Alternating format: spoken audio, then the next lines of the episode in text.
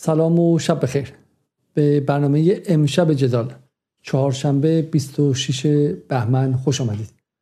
عماد مغنیه، یکی از فرماندهان لبنانی حزب الله، نقش ویژه‌ای در جنگ 33 روزه در تابستان 2006 یا 1385 داشت. جنگ 33 روزه بسیاری معتقدند که سرنوشت منطقه را عوض کرد و به عبارتی به اسرائیل این پیام رو داد که موازنه قدرت در این منطقه تغییر کرده و به عبارتی یکی از مهمترین و تعیین کننده ترین اتفاقات تاریخی منطقه بود. اما به نظر میاد که در ایران حداقل نسل جدید از این جنگ و اهمیتش اطلاع چندانی ندارند. همینطور به نظر میاد که فارغ از و خارج از تبلیغات رسمی جمهوری اسلامی در مورد کسی مثل عماد مغنیه که چه بسا تصاویرش هم بر در و دیوار شهر باشه، اما مردم عادی و به شکلی حتی بسیاری از کسایی که باید بهشون غیر خودی گفت اطلاعی چندانی از این که کسی مثل عماد مغنیه کیست، چه اهمیتی داره و چه شخصیتی بوده ندارن.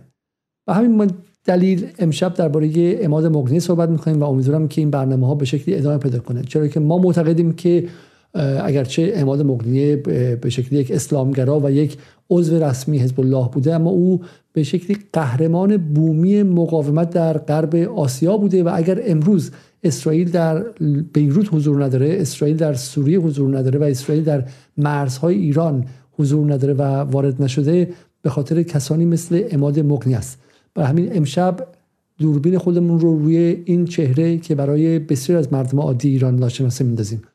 مهمان ما برای معرفی عماد مغنیه کسی نیست جز علی عبدی که بارها در جدال در کنار ما بوده و به ما کمک کرده که جغرافیای منطقه رو به ویژه اون جاهایی که درگیری ما با اسرائیل بهتر بشناسیم.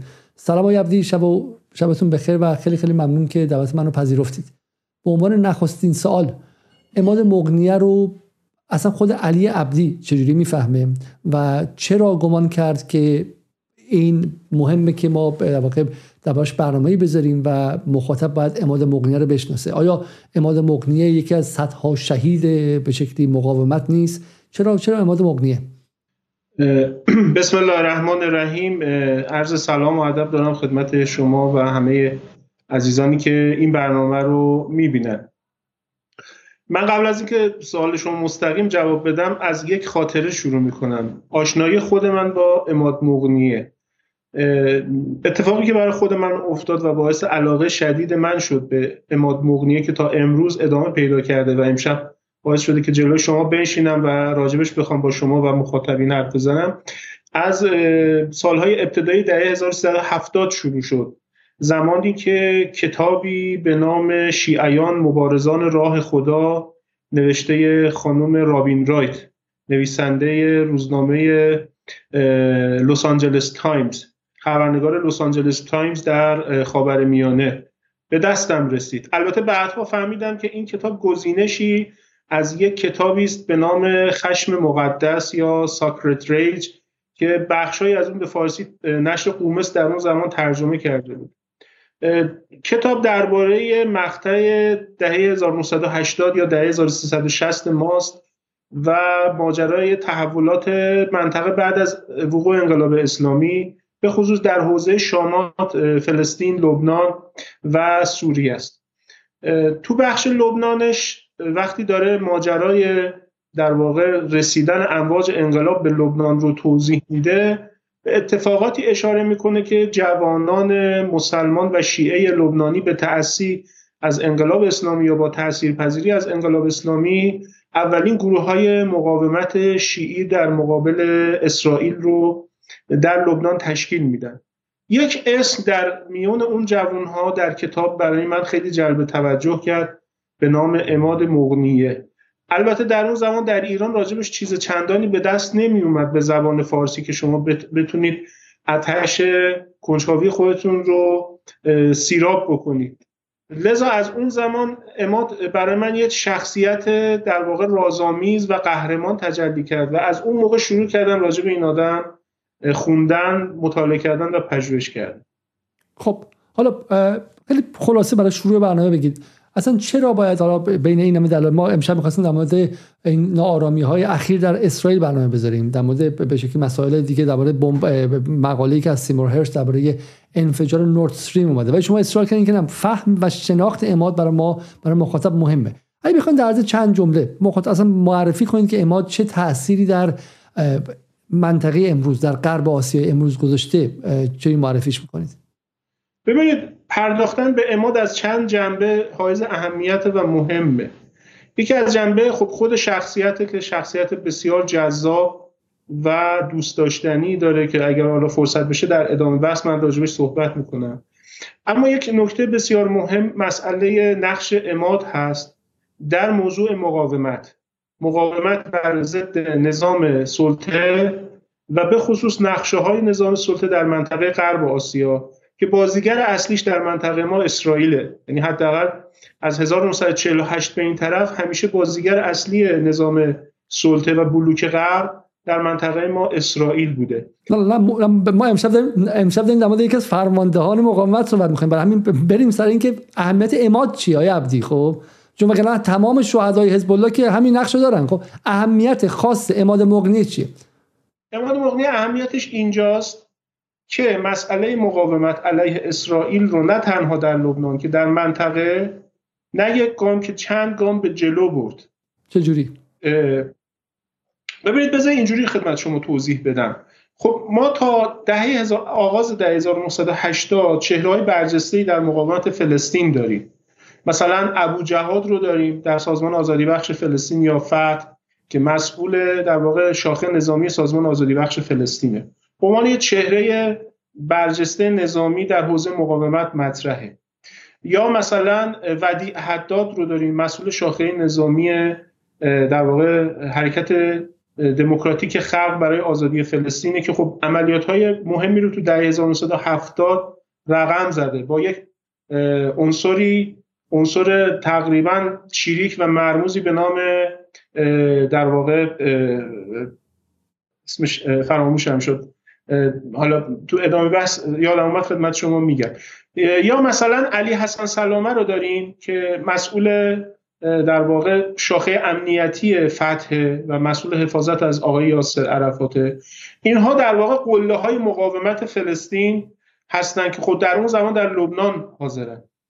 اما شما وقتی مقایسه میکنید سطح تفکرات راهبردی اینها، اقداماتی که رقم زدن و عملیاتایی که انجام دادن رو با عماد مغنیه‌ای که اختلاف سنی داره با اینا، در همون دهه 1980 در آغاز شروع کارش، یعنی عمادی که مثلا سال 1982 که اسرائیل به لبنان حمله کرده 20 یا 21 سال بیشتر سن نداره و تو همین یکی دو ساله شروع کار، یعنی 1982 تا 1984 18 سالشه، چون متولد 1964 دیگه، درسته؟ پس طبقه 1982 18 سال است.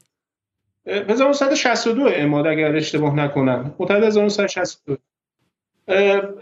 عماد تو همین دو سال کارهایی رو انجام داده و اقداماتی رو انجام داده که مقاومت فلسطین از دهه 1950، یعنی از زمان تأسیس فتح در 1954-55 تا 1982، حتی میتونیم با جرأت بگیم به یه دونه از این موارد نزدیک نشده، چه برسه بخواد اون رو انجام بده. من مثلا به طور خلاصه بخوام بگم عماد در دهه 1980 بلایی سر آمریکا در لبنان آورده که قبلش نظیر نداره، بعدش هم نظیر نداره. یه مورد مثال میزنم ببینید، یه مورد خیلی در واقع یکی از موارد بیشماری که انجام داده، نابود کردن سرفرماندهی سازمان سیا در لبنان هستش. خب میدونید بعد از پیروزی انقلاب اسلامی، فکرم که بحث از جای خوبی شروع نکردیم، چون اصلا مخاطب هنوز نمیدونه که عماد کیه. عماد خط مقدم تیرانداز، به شکلی راننده است، آشپز. شما هنوز شخصیت عماد برای ما معرفی نکردید. عماد بحث لوجستیک، بحث به شکلی فرماندهی یا غیره. بذار اینجوری توضیح بدم. ببینید تو سازمان‌های، هم تو سازمان‌های امنیتی، هم تو سازمان‌های نظامی، هم تو سازمان‌های چریکی، ما سه چهره داریم. سه دسته نخبه داریم. دسته اول کیان؟ دسته اول نخبه‌هایی هستند که سازمان دهنده و تشکیلاتی هستند، یعنی عنصر تشکیلاتی هستند. سازمان رو میتونن درست بکنن و مدیریت بکنن. دسته دوم نخبه‌هایی هستند که طراح و برنامه‌ریزن، اصطلاحاً میتونیم بهش میگیم استراتژیستن. و دسته سوم نخبه‌هایی داریم که بهشون میگیم فرمانده‌های میدانی، یعنی طرح‌های عملیاتی رو در عرصه میدان پیاده میکنن و به پیش میبرن. اون چیزی که عماد مغنیه رو خیلی جذابش میکنه، عماد مغنیه جمع هر سه تاست که این جمع هر سه تا رو شما وقتی بررسی میکنید، نه در سازمان‌های امنیتی، نه در سازمان‌های نظامی، نه در سازمان‌های چریکی، خیلی نادر اتفاق میفته یه نفر جمع هر سه تا باشه. من مثال بزنم برای تقریب ذهن. شما یه چهره‌ای دارید به نام حسن باقری در زمان جنگ خود ما. حسن باقری خب یه چهره نخبه‌ایه که در واقع شکل اول و دوم رو در خودش جمع داره، یعنی هم سازمان دهنده است، میاد و تشکیلات اطلاعات عملیات جنگ رو در جنوب راه اندازی میکنه و بعد به مرحله طرحریزی میرسه و تبدیل میشه به استراتژیست جنگ. اما در عرصه میدانی یه شخصیت دیگری به او ملحق میشه به نام احمد متوسلیان که طرح‌های عملیاتی او رو در فتح مبین یا بیت المقدس به پیش میبره.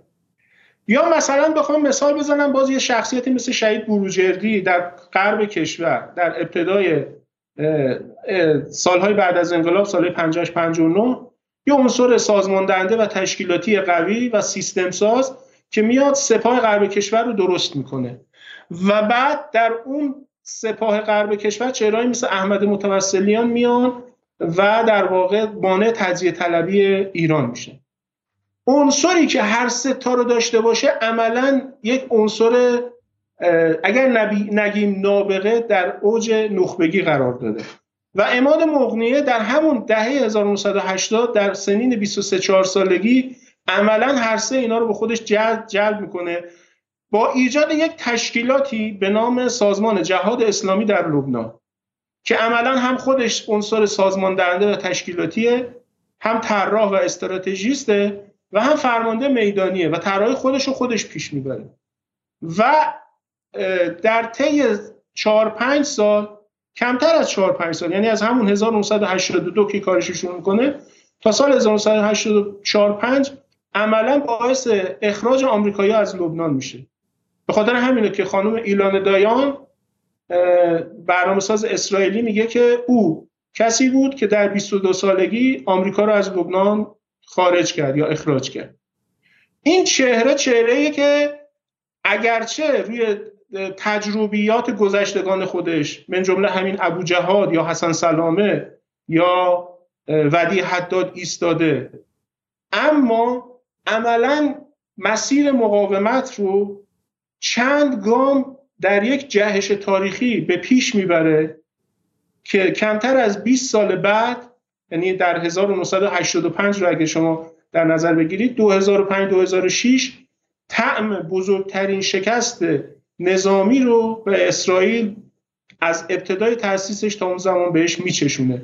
اسرائیلی که در تمام جنگ‌هایی که با اعراب داشته شکست نخورده، اگر نگیم پیروز مطلق بوده، شکست نخورده، ولی عملا تو 2006 شکست میخوره که علت، یکی از در واقع علت‌های اصلی این شکست خود عماد مغنیه است. حالا بسیار بس به اهمیت عماد حالا ما واقف شدیم. خب ولی مثال بزنید تا اینکه در واقع این ادعا ثابت شد. چرا گمان می‌کنید که عماد این توانایی رو داشته و چند نمونه بگید؟ شما در مورد به شکلی شکستی که عماد مغنیه به آمریکایی‌ها داد بگید، پس در نقش از نقش عماد برای ما بگید در عملیات‌های سال 1982 تا 84 و آیا به شکلی در انفجار مثلا سفارت بیروت نقش داشته؟ کدوم عملیات نقش داشته که شما معتقدید که اینقدر مهم بوده؟ ببینید عملیات متعددی بوده، هم آمریکایی‌ها، هم فرانسوی‌ها، هم خود اسرائیلی‌ها. خب اولین عملیاتی که عماد در دهه 1980 رقم میزنه، البته من تو برنامه امشبم دهه 1980 رو گذاشته بودم برای یه فرصت دیگه که راجبش مفصل‌تر بتونیم صحبت بکنیم، ولی یه نمونه میگم اگر اجازه بدید میرم به سالهای 2000 تا 2006 که راجب اون مقطع صحبت کنم، ولی یه مورد رو خدمت شما عرض میکنم. اولین عملیاتی که عماد رقم زد عملیاتی است در شهر سور، جنوبی ترین شهر لبنان نزدیک به شمال فلسطین اشغالی. خب ارتش اسرائیل وقتی وارد لبنان شد مقر خودش رو در لبنان در شهر سور قرار داد و یک ساختمون 7-8 طبقه تمام بتونی رو به عنوان مقر ستاد ارتش خودش در لبنان قرار داد. این مقر فقط مختص ارتش نبود، بخشی از اون در اختیار سازمان موساد بود، سازمان اطلاعات خارجی اسرائیل بود، و بخشیش هم در اختیار سازمان امنیت اسرائیل شاباک بود که اونجا لبنانی ها و فلسطینی هایی که میگرفتن و میوردن اونجا بازجویی و شکنجه میکردن و تخلیه اطلاعاتی میکردن. اولین عملیاتی که عماد طراحی میکنه در همون تشکیلات جهاد اسلامی خودش و انجام میده عملیات حمله به این ساختمونه. این حمله انقدر مهم بوده و حساس بوده و راهبردی بوده که حالا توضیح میدم خدمت شما، که تا همین سالهای اخیر اسرائیلی حاضر نبودند بپذیرند که این ساختمون بر اثر یک حمله نظامی نابود شده و تا چند سال قبل از این مدعی بودند که این ساختمون بر اساس نشت گاز و انفجار کپسول‌های گاز نابود شده، در صورتی که خب ادعای مضحکی بود. یک ساختمونی با اون ابعاد با انفجار گاز به اون شکل در نمیاد.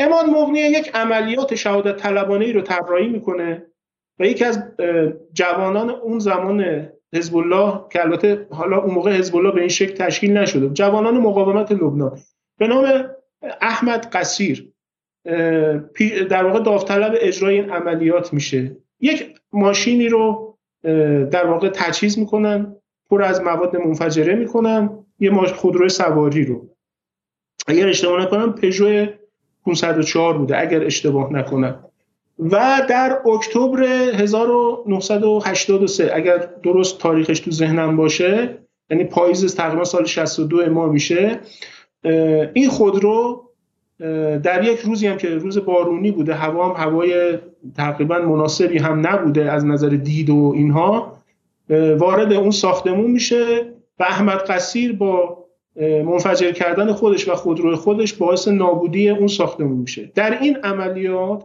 110 نظامی اسرائیلی به انضمام نیروهای امنیتی و نیروهای اطلاعاتی اسرائیلی کشته میشن که این تقریبا تلفات در طول تاریخ اسرائیل تا اون زمان بی سابقه است. اسرائیل تا اون زمان همچین تلفاتی به خودشون ندیده بودن در یک روز.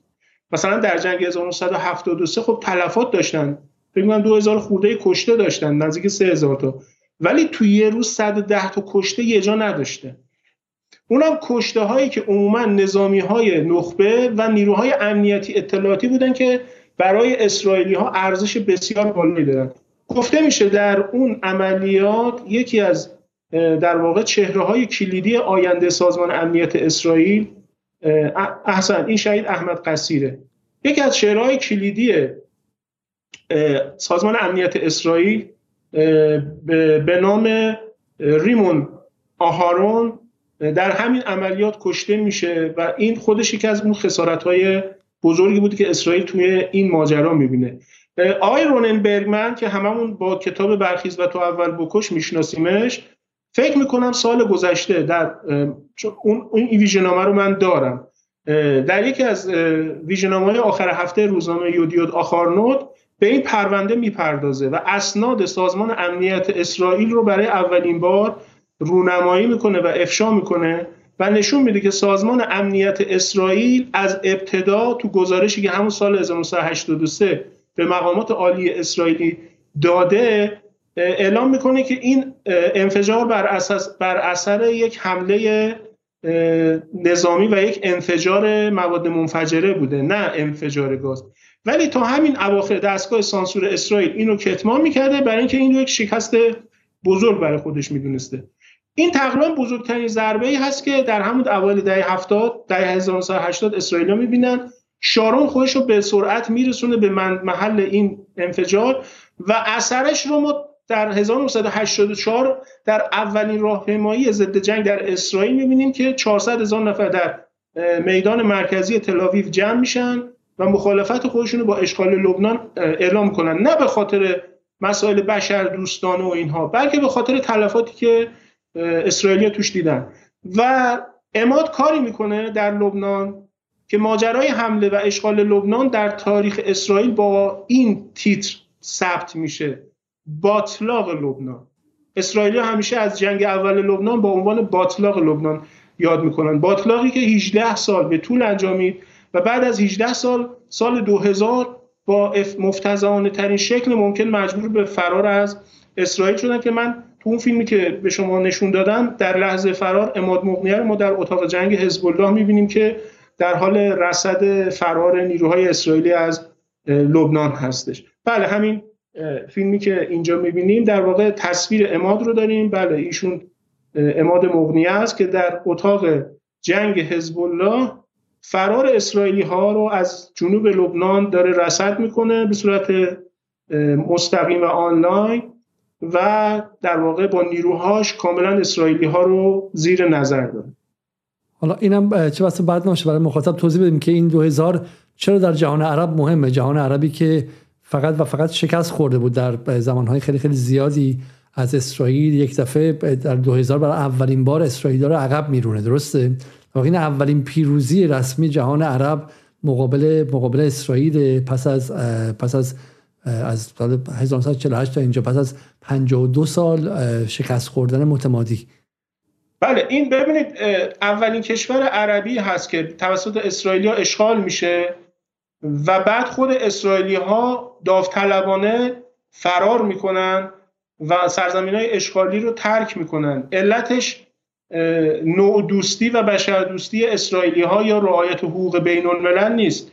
دلیل اصلیش مقاومت لبنان بوده که در رأسش چهره‌ای مثل عماد مغنیه بوده و مردان عماد مغنیه که بلایی سر اسرائیلی ها تو این 18 سال، به خصوص از سال 1990 به بعد که عماد به طور رسمی به حزب الله لبنان میپیونده و سازمان جهاد اسلامی خودش رو در حزب الله ادغام میکنه و از 1990 رسما در بدنه حزب الله جذب میشه، به خصوص بعد از شهادت سید. پس از در دهه 80 میلادی عضو حزب الله نبوده، از 90 به بعد عضو حزب الله میشه. عضو رسمی نبوده، نه، یه تشکیلاتی داشته به نام جهاد اسلامی و اونجا برای خودش کار میکرده. در 1990 به طور رسمی به حزب الله میپیونده با دعوت سید حسن نصرالله.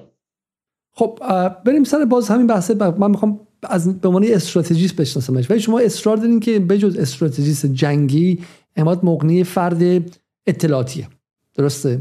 یعنی یه فهم اطلاعاتی هم از جنگ داره. به همین اصلا اسم برنامه رو گذاشتیم اوجوبه جنگ سایه ها. جنگ سایه به معنی کارهای اطلاعاتی و کارهای واقعا اینفورمیشن وارفر، درسته؟ جنگ اطلاعات. توضیح بدین که چگونه اصلا با این قضیه آشنا میشه و چه دستاورد خاصی داشته که شما میگید یک اوجوبه است در جنگ سایه ها؟ ببینید اولین چیزی که چشم پیره در این ماجرا همین عملیات های دهه 1980. تک تک این عملیات ها مبتنی بر عملیات های بسیار دقیق اطلاعاتی بوده. یعنی همین مقر اسرائیلی ها رو وقتی اینا میخواستن منفجر بکنن، یک کار بسیار دقیق و کامل اطلاعاتی صورت گرفته بود که موقعیت این مقر، خب این مقر تحت حفاظت بود، نیروهای نظامی اسرائیل ازش حفاظت میکردن، نگهبانی داشته برای خودش، یک حصاری داشته که از یک جایی به بعد شما نمیتونستی بهش نزدیک بشی. ولی عماد مغنیه جزئیات کامل این مقر رو در میاره و بعد از اینکه اون جزئیات کامل به دست میاد، عملیات رو طراحی میکنه که از کجا ماشین وارد میشه، کجا داخل بشه و در کدوم نقطه خودش رو منفجر کنه. حتی محاسبه کرده بودن که چه حجمی از مواد منفجره در ماشین در واقع بار بشه و کجا این حجم مواد منفجره بشه که باعث از هم پاشیدن ساختمون و فروریزی ساختمون بشه.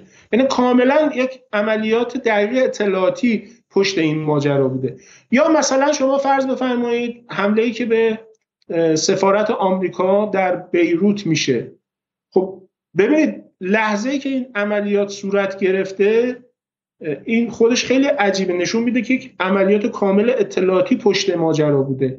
دقیقاً لحظه این انفجار رقم میخوره که 11 افسر ارشد سازمان سیا در اون ساعات یا در اون لحظات در سفارت آمریکا در بیروت در یک جلسه‌ای بودن که راجع به تحولات لبنان و منطقه داشتن شور میکردن و این افسرها افسرایی بودن که همشون تو لبنان نبودن، از کشورهای مختلف منطقه فراخونده شده بودن، چون در اون زمان سفارت آمریکا در بیروت عملاً سرفرمانده CIA در خاورمیانه را هم در خودش مستتر داشت، چون بعد از انقلاب اسلامی سرفرمانده CIA از تهران به بیروت منتقل شده بود و این عملیات دقیقاً در همون زمان اتفاق افتاد که باعث کشته شدن افسران ارشد سازمان سیا در غرب آسیا شد که مهمترینش در واقع افسری بود به نام ایمز که جزء امیدهای آینده سیا بود و حتی از او به عنوان رئیس آینده سیا صحبت میشد. او افسر ارشد سیا در منطقه بود، خیلی هم افسر قوی بود، حتی روابط شخصی و نزدیکی هم با علی حسن سلامه داشت قبل از کشته شدنش به دست موساد در 1979 روابط دوستانه نزدیکی داشت. ولی عملیات انقدر دقیق هم طراحی شده بود هم اطلاعاتش به خوبی جمع‌آوری شده بود که ضربه درست به جا و کاری بود و باعث شد که آمریکایی‌ها تا 1-2 سال سفارت خودشون در بیروت رو تعطیل بکنن و مجبور باشن بدون سفارت در بیروت سر بکنن. همین حالا اولا که این عملیات تا به این لحظه حزب الله یا جهاد اسلامی نپذیرفتن، درسته، منسوب بهشونه. بله دقیقاً. بسیار خوب. ولی همین عملیات، برای اینکه میگم از حالات مثلا به شکلی کلیگویی ابهام و به شکلی قهرمان بازی هم بیایم بیرون، عماد مغنیه در 20 سالگی در این عملیات از کجا میخواسته اطلاعات بیاره؟ اونم از داخل به شکلی سفارت، اونم از اینکه مثلا رهبر CIA در اون لحظه اونجا بوده. من متوجه میشم که بخواد عملیات انتحاری انجام بده. بسیار خوب، در اون لحظه آمریکایی‌ها به قول معروف انتظارشون نداشتن و سکیوریتی و امنیت ساختمان ها هم نبود. بخاطر بعد از 11 سپتامبر اصلا همه چی عوض شد و غیره، ولی اون موقع نبود. ولی اینکه مثلا شما میگید که آقا یک کار اطلاعاتی پشتش کرده باشه، چه جوری آخه؟ چطوری به چه کسی دسترسی داشته؟ چه شبکه‌ای داشته بچه 20 ساله که بخواد این کارا رو انجام بده؟ آخه خود قلوفگویی نیست اینها؟ ببینید انقدر کارهای عجیب غریبیه که من به شما حق میدم و به مخاطب که احساس بکنه من دارم قلوف میکنم، ولی واقعا من قلوف نمیکنم، چون من برای پاسخگوییش مجبورم وارد پرونده‌های دیگه بشم. میگم من امشب تدارک در 1980 رو ندیده بودم، من سال 2000 تا 2006 رو میخواستم برای شما صحبت کنم، ولی باز برای اینکه توضیح بدم خدمت شما اینطور خدمت شما عرض میکنم. خب بعد از ماجرای سفارت آمریکایی‌ها مجبور تغییر در واقع نیروهای خودشون در بیروت شدن. بعد از کشته شدن ایمز در واقع چهره جدیدی رو آمریکایی‌ها وارد بیروت میکنن، یک عنصر به شدت قوی در حوزه اطلاعاتی و امنیتی به نام سرهنگ ویلیام باکلی. ویلیام باکلی یک سابقه بسیار در واقع خوبی داشته، افسر CIA نبوده، افسر اگر اشتباه نکنم نیروی دریایی آمریکا یا تکاورای آمریکایی بوده که مأمور بوده در سازمان CIA. ایشون در زمان جنگ ویتنام مسئولیتش تخلیه اطلاعاتی چریک‌های ویتکونگ یا در واقع ویتمینه بوده در جنگ ویتنام. بسیار هم آدم قسی‌القلبی بوده، خیلی از این ویتکونگ‌ها رو زیر شکنجه کشته بود، ولی خب پرونده موفقی داشت در جنگ ویتنام تو تخلیه اطلاعاتی، بازجویی و شکنجه. بعد از ماجرای جنگ ویتنام تو چند تا کشور عربی هم مأموریت داشت، مثلا در یه مقطعی هم مشاور امنیتی و هم مسئول حفاظت از شخصیت انور سادات بوده، یعنی مسئول سرتیم در واقع کاخ، محافظت از کاخ و شخصیت خود انور سادات در مصر بوده. در یه مقطعی هم در مراکش مسئول همین امور امنیتی درباره ملک حسن پادشاه مراکش بوده. حالا اسم این مأمور چی بودش؟ ویلیام باکلی، سرهنگ ویلیام باکلی. خب ویلیام باکلی رو به جای ایمز به بیروت میفرستن. خب این میگم الان من اینو بگم باز ممکنه تو ذهن شما یه مخاطب واقعا این قلوف بیاد، ولی باکلی بنده خدا قبل از اینکه به مقر موقت سفارت آمریکا در بیروت برسه، در راه بین فرودگاه تا مقر سفارت آمریکا روبوده میشه و تا یک سال بعد که در واقع پیکرش به دست میاد هیچ اطلاعی از او در دست نبوده. برای پیدا کردن باکلی آمریکایی‌ها یک سرهنگ دیگر نیروی دریایی آمریکا رو وارد تفنگدار دریایی در واقع رو وارد بیروت میکنن به نام سرهنگ ویلیام هیگینز که او بره و باکلی رو پیدا بکنه. هیگینز هم به سرنوشت باکلی مبتلا میشه و او هم در نیمه راه روبوده میشه. منتها خب تفاوتش اینجاست که البته هیگینز رو بعدها زنده، بله این ویلیام باکلیه، سرهنگ ویلیام باکلی تفنگدار دریایی بوده اگر اشتباه نکنم.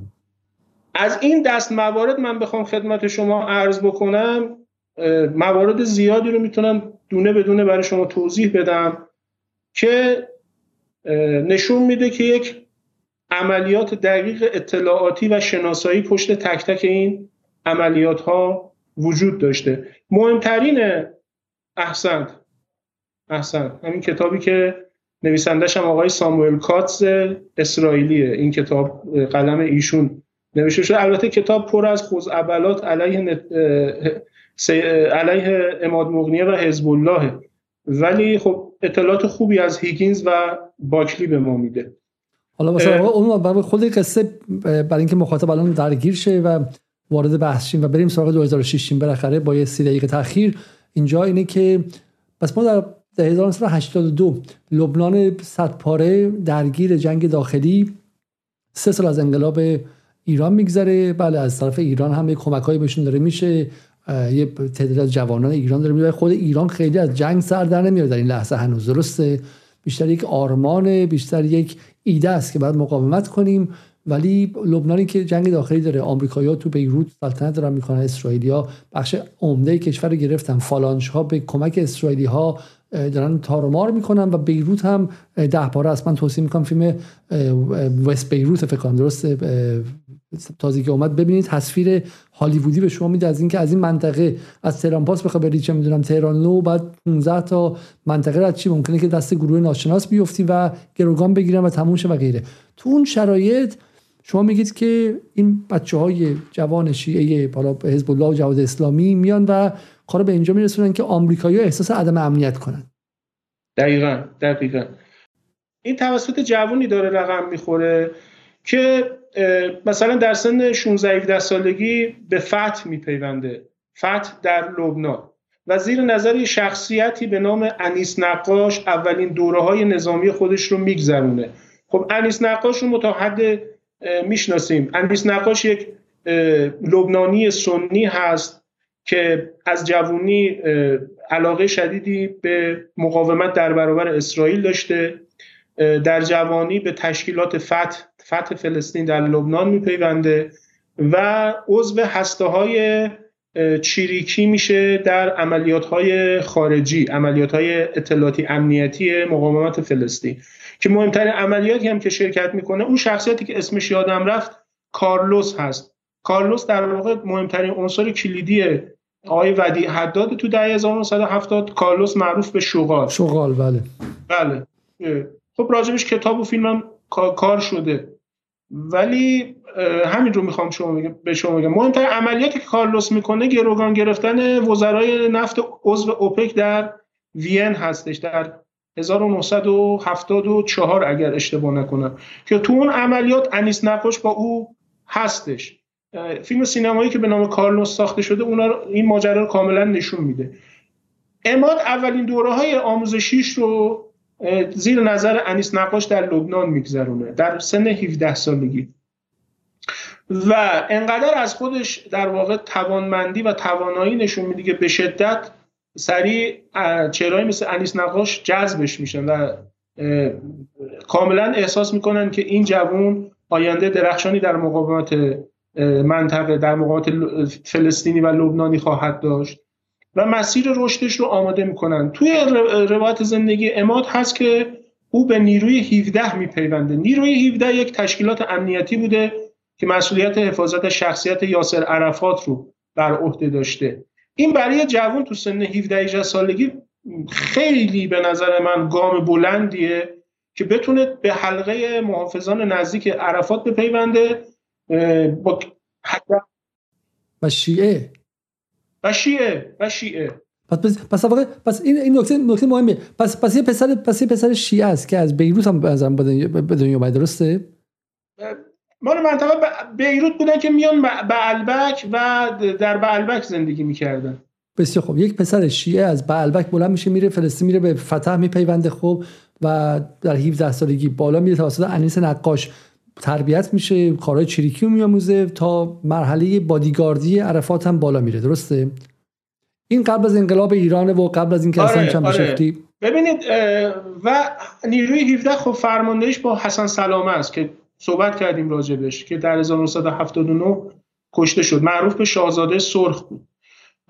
خب عماد این آدما رو از نزدیک دیده، بعدها با ابو جهاد خیلی نزدیکتر میشه، با ابو عیاد نزدیکتر میشه و یه رابطه بین عماد و عرفات شکل میگیره از همین مقطع بعد که تا انتهای زندگی یاسر عرفات ادامه پیدا میکنه.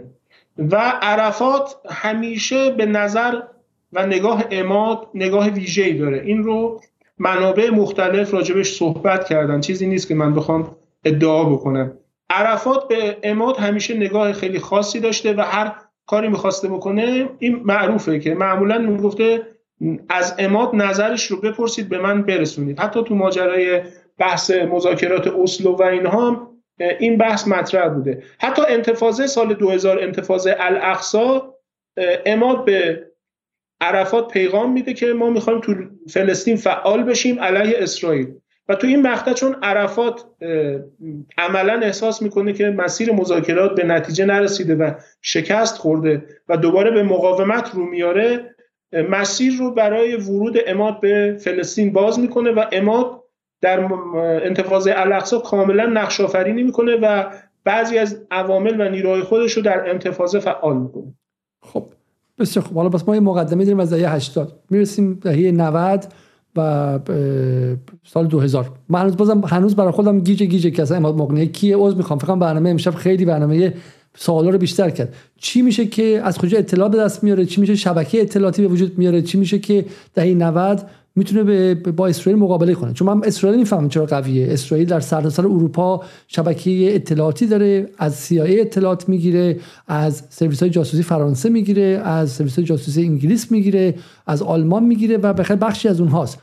و همینطور عماد مغنیه یا مشابه اون رو میتونن بفهمن تو بیروت چطور میتونن کار کنن، چون مثلا محلشون بومی هستن و به شبکه‌های اجتماعی اونجا دسترسی دارن. ولی اینکه بیاد و یک شخصیتشه که بخواد مثلا داخل اسرائیل کار عملیاتی انجام بده یا مثلا اسرائیل رو شکست بده، این برای من هنوز جای سوال. برای همین چگونه عماد شدن رو من هنوز نفهمیدم که عماد مغنیه حالا زیر نظر انیس نقاش هم هست، بعد از انیس نقاش هم با کارلوس ارتباط داشته. اون سه قسمت من توصیه میکنم همه برن ببینن، سه قسمت کارلوس رو که گمانم شبکه آرت ساخته، یه نقشه جالبی از به شکلی مقاومت جهانی در دهه 60 و 70 و 80 از بادر ماینهوف شروع میکنه و به انقلاب ایران و به پایان کارلوس از سودان میرسه. همه اینا هستش. ولی چی میشه که یک جوانی در این حد میتونه به کاری کنه که اسرائیل اول در سال 2000 خارج شه، بعد سال 2006 در اون جنگ خیلی کلیدی شکست بخوره؟ من این رو هنوز تصویری ازش مطلقاً ندارم. خب بذارید پس من از دهه 90 خیلی مختصر شروع بکنم تا برسم به سال 2000. عماد مغنیه وقتی به حزب الله لبنان میپیونده که سید عباس موسوی ترور شده و به جاش سید حسن نصرالله دبیرکل حزب الله لبنان شده. عماد در این مقطع جوونی است، تقریبا مثلا 27 ساله، به همچین حدودی سن داره. خب عماد با یه تجربه از دهه 1980 وارد حزب الله میشه، تشکیلات جهاد اسلامی. اولین حوزه‌ای که به عماد واگذار میشه در حزب الله پایه‌گذاری سرویس مخفی حزب الله لبنان. یعنی عماد کاری رو شروع میکنه که خب حزب الله تا قبل از اون به این شکل همچین تشکیلاتی نداشته. سرویس مخفی که اینجا میگیم منظورمون چیزی شبیه همین سازمان‌های اطلاعاتی و امنیتی که کشورها از اون برخوردارن. و عماد شروع میکنه در دو حوزه به طور همزمان کار کردن. یک، پایه‌گذاری بخش امنیتی حزب الله که وظیفه اصلیش در وهله اول حفاظت از شخصیت هاست، یعنی در رأسش دبیر کل، اعضای شورای جهادی و شورای اجرایی حزب الله یعنی شورای مرکزی حزب الله، و بعد هم حفاظت از مراکز حزب الله در بیروت و دیگر مناطق لبنان، و سوم حفاظت از در واقع اطلاعاتی که در حزب الله هست برای اینکه بیرون درز نکنه، یعنی ایجاد تشکیلات ضد جاسوسی برای حزب الله لبنان.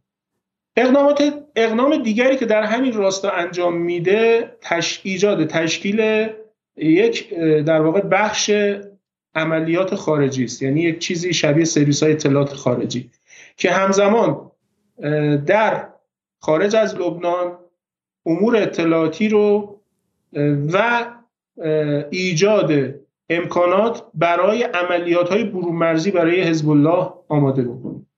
روننبرگمن در کتاب خودش اعلام میکنه که مدعی است که بعد از شهادت سید عباس موسوی اولین دبیرکل حزب الله، دومین دبیرکل حزب الله، چون اولین دبیرکل صبحی توفیلیه، دومیش سید حسنه، عماد مغنیه در اون زمان وقتی وارد حزب الله میشه 45 هسته خاموش عملیاتی در سراسر جهان برای خودش تدارک دیده بود، و اولین مسئله‌ای که در دستور کار قرار میده گرفتن انتقام خون شهید سید عباس موسوی دبیرکل حزب الله که خیلی مظلومانه هم به شهادت میرسه، توسط هلیکوپترهای آپاچی و موشک‌های هلفایر. ایشون به همراه خانومش در ماشین بوده و کودک 4 سالش که با شلیک موشک به ماشین ایشون خودش که شهید میشه، همسر ایشون و کودک 4 سالشون هم به همراه ایشون شهید میشه. خب آقای برگمن مدعیه که عماد مغنیه برای گرفتن انتقام خون شهید موسوی در آرژانتین از اسرائیلیا انتقام میگیره و مقر آمیا رو در اونجا از بین میبره که باعث کشته شدن تعدادی از اسرائیلی ها در اونجا میشه که خب در بینشون افراد غیر نظامی هم بوده، یعنی زن و کودک هم بودن، و ایشون میگه که این پیام به اسرائیل ابلاغ شد چون تا قبل از اون تمام عملیاتی که عماد انجام میداد معطوف فقط نیروهای امنیتی و نظامی بود، چه آمریکایی، چه اسرائیلی، چه اروپایی. یعنی یکی از خطوط قرمز اصلی عماد در مقاومت همیشه این بود که هیچ وقت طرف نیروهای غیر نظامی نمیرد و اینو کاملا مراعات میکرد، ولی اینجا به روایت آقای برگمن این رو نقض میکنه. علت عمده‌اش هم اینه که به اسرائیلیا این پیام رو میده چون شما این خط قرمز رو مراعات نکردید باید تاوانش رو بدید، که بعد از این اسرائیل تصمیم میگیره دیگه علیه دبیرکل حزب الله لبنان اقدام نکنه تا سال 2006 که در جنگ 2006 شکست میخوره، ترور سید حسن دوباره در دستور کار قرار میگیره. بعد از اینکه عماد مغنیه توانمندی خودش رو در این دو امری که خدمت شما گفتم نشون میده که چقدر قوی ظاهر میشه، که همزمان هم بخش امنیتی حزب الله رو که تا قبل از این خیلی بنای درست حسابی نداشته انجام میده، و هم در امور خارجی شروع میکنه ایجاد شبکه‌های اطلاعاتی در کشورهای عربی و حتی فراتر از اون که کشورهای اروپایی، که حالا تو یکی دوتا موردی که الان بهش برسیم توضیح میدم این رو خدمت شما. عملا وقتی ظرفیت‌های خودش رو نشون میده، بعد از سال 1996 جنگ خوشه‌های خشم که تا اون زمان فرماندهی شاخه نظامی حزب الله لبنان موسوم به مقاومت اسلامی بر عهده شهید مصطفی بدرالدین بود، که بدرالدین در واقع یک نسبت فامیلی داشت با عماد مغنیه و خواهر بدرالدین همسر عماد مغنیه بود. بدرالدین در این زمان فرمانده در واقع شاخه نظامیه که بعد از جنگ خوشه‌های خشم فرمانده شاخه نظامی هم به عماد واگذار میشه و عماد از اینجا همزمان فرمانده نظامی است، در کنار اینکه هم مسئولیت امنیتی داره هم مسئولیت اطلاعاتی داره. یه موردی حالا ذکر شاید اینجا بد نباشه به شما بگم درباره رابطه عماد مغنیه و شهید ابو مهدی المهندس که شاید برای شما جذاب باشه. در دهه 1980 یکی از عملیاتایی که در واقع بچهای جهاد اسلامی انجام میدن در کشور کویت، شبیه اون عملیاتی که در بیروت رقم میخوره اقدامی خواستن صورت بدن علیه سفارت آمریکا در کویت. مسئولیت این عملیات بر عهده مصطفی بدرالدین هست که در سال 96 فرمانده نظامی حزب الله بوده و ابو مهدی المهندس، کسی که بعدها در کنار حاج قاسم سلیمانی ما میشناسیمش، اینها در واقع اقدام میکنن به حمله به سفارت آمریکا در کویت که البته عملیات موفق نیست و اینها بازداشت میشن و در زندانهای کویت به در واقع اعدام یا حبس ابد محکوم میشن که برای نجات اونها عماد مغنیه یک عملیات در واقع هواپیما ربایی رو انجام میده و با استفاده از یک عملیات هواپیما ربایی، یعنی که از هواپیمای خطوط هوایی کویت رو مورد ربایش قرار میدن و با این عملیات هم مصطفی بدرالدین و هم ابو مهدی المهندس رو از زندانهای کویت نجات میدن و برمیگردونن که بعدها ابو مهدی المهندس در محور مقاومت در عراق به فرمانده اصلی این ماجرا تبدیل میشه. اینجا من فقط توضیح اینجا بدم برای مخاطب، چون ما از مقاومت میگیم بعد واسه اولا دو تا نکته خیلی مهم اینجا هستش. یکی اینکه شما مثلا گفتین که مغنیه در اروپا هم شبکه اطلاعاتی به وجود میاره، چون مخاطب فکر میکنه که حزب الله فقط ایران دیگه، اینا مثلا چند به شکلی کارمندان ایرانن، بعد با این دکمه مثلا ایران میگه که برو فلان کن و فلان میکنن. خب بالاخره اینجا یه استقلالی هستش و همینطور خلاقیتی در سمت خودشون هست و اینا چون بعد به عنوان یک گروه چریکی بهشون نگاه کرد، یه حلقه بله ممکنه که از جایی کمک بگیرن از غیر، ولی در نهایت گروه چریکی که به شکل استقلال خودشو داره و تصمیمات خودشو داره و این کارا رو انجام میده. برای همینه که این تصمیم باید مخاطب در نظر داشته باشه. دوم اینکه ما از مقاومت میگیم، از اینکه آمریکا داره از غرب آسیا میره بیرون، از اینکه آمریکا از عراق رفت بیرون و اینا یه جمله است، ولی پشت اون جمله چون ما ملت‌های بی‌تاریخیم، ما ملت‌های استعمار زده، ملت‌های بی‌تاریخ هستیم، برخلاف ملت‌های استعمارگر که تاریخ خودشون رو خیلی خوب با آب و تاب فراوان مصور میکنن و مکتوب میکنن و فیلم میسازن ازش و غیره. همین عملیات پارتیزانی انگلیسی‌ها یا اروپایی‌ها علیه نازی‌ها رو چند صد ما فیلم دیدیم، خب ولی چند تا فیلم در مورد همین قضایا دیدیم. این عقبه قضیه رو مثلا نمیدونیم، اینکه ابو مهدی مهندس یه شخصیتی که از تو کتابا و از به شکلی تبلیغات جمهوری اسلامی بیاد بیرون لپ لپ نیستش، اینه که یه فردی با 40 سال سابقه عملیات پشت عملیات، بدرالدین همونطور، مغنیه همونطور تو کویت عملیات کردن. واقعا این که آمریکا الان خارج میشه از غرب آسیا، این که تیکه تیکه تیکه آسیش کردن از هر جایی، هر منطقه یک گروهی بوده و این به نظر من خیلی مهمه که آدم امروزی در ایران بفهمه که این در واقع این تاریخ رو بدون، حالا اگرم با بعضی چیزاش موافق نیست یا هست، ولی تاریخ شماست، بدون این تاریخ شما بی ریشه هستی، درسته؟ و ما واقعا اینو نمیدونیم. خیلی برای خود من جالب بود که بدرالدین و ابو مهندس در کویت در دهه 80 با هم دیگه عملیات مشترک دارن، بعد مغنیه میره که اونها رو از زندانش در بیاره و این میگم این رو ما کمتر میدونیم. ادامه بدین لطفا. من به شما قبل برنامه گفتم عماد مغنیه در دهه 60 یا 1980 با همه مشغلهایی که در لبنان داشته، ایران که می اومده تو جبهه جنگ ایران و عراق هم حضور پیدا می‌کرده و علیه عراقی‌ها می‌جنگیده.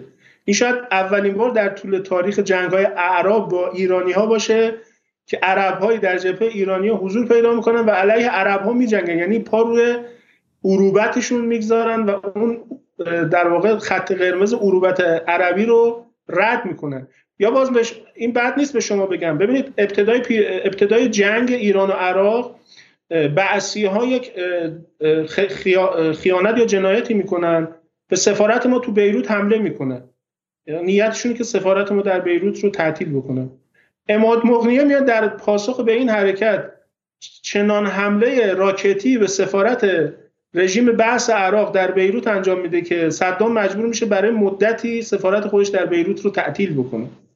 یعنی ما از یک مقاومتی داریم صحبت میکنیم که در جای خودش و به جای خودش در خط مقدم کشور ما سینه سپر کرده و از امنیت مردم ما و از تمامیت ارضی کشور ما هم حتی سیانت کرده. یعنی فقط این نیست که ما به لبنانی‌ها مثلا تو این مسیر سرویس داده باشیم، ما شهدای از لبنان و حزب الله لبنان داریم که در طول جنگ ایران عراق در جبهه‌های ما حضور داشتن و شهید شدن، مثل شهید عبدالمنعم قصیر که در عملیات اگر اشتباه نکنم والفجر 4 در جبهه ما به شهادت رسیده. تعداد زیادی از این شهدا میشه اسمو بود. حالا بحث خودمون رو بهش برسیم. ببینید سال 1997 تا سال 2000 عماد فرمانده نظامی حزب الله در عین اینکه داره اون وظایف قبلی رو هم انجام میده. با طرحریزیایی که عماد انجام میده یک تغییر کیفی در ساختار حملات نظامی حزب الله به پایگاه‌های اسرائیلی، چون میدونید اسرائیل از سال 1985 تا سال 2000 از خاک لبنان عقب نشینی کرد، یک منطقه معروف به کمربند امنیتی برای خودش تخصیص داد در عرض 40 کیلومتر از مرز فلسطین اشغالی با لبنان و تو این نوار 40 کیلومتری تعداد زیادی پایگاه‌های نظامی برای خودش احداث کرد که عموماً در بلندی‌ها و ارتفاعات بود و نیروهای نظامی خودش رو اونجا مستقر کرده بود برای نگه داشتن این قسمت از خاک اشغال شده لبنان و در کنار این یک ارتش مزدوری تشکیل داده بود که در قبل از پیروزی انقلاب یک سربرد ارتش لبنان به نام سربرد سعد حداد فرماندهش بود و بعد از مرگ سعد حداد آنتوان لحد که جانشین سعد حداد بود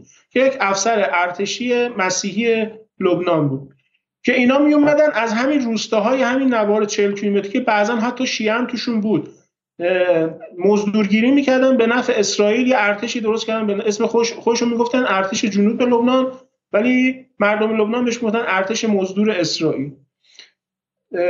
عماد از سال 1997 تا سال 2000 هم میزان عملیات ها علیه این پایگاه اسرائیلی و پایگاه ارتش جنوب لبنان رو به جهت کمی و کیفی چنان افزایش داد که عملا دیگه موندن اسرائیل تو لبنان به صرفه نبود. یه عملیات خیلی بزرگی هم تو این مقطع صورت میدن، عملیاتی معروف به کمین انصاریه. عملیات کمین انصاری عملیاتی است که یک عملیات توامان اطلاعاتی عملیاتیه.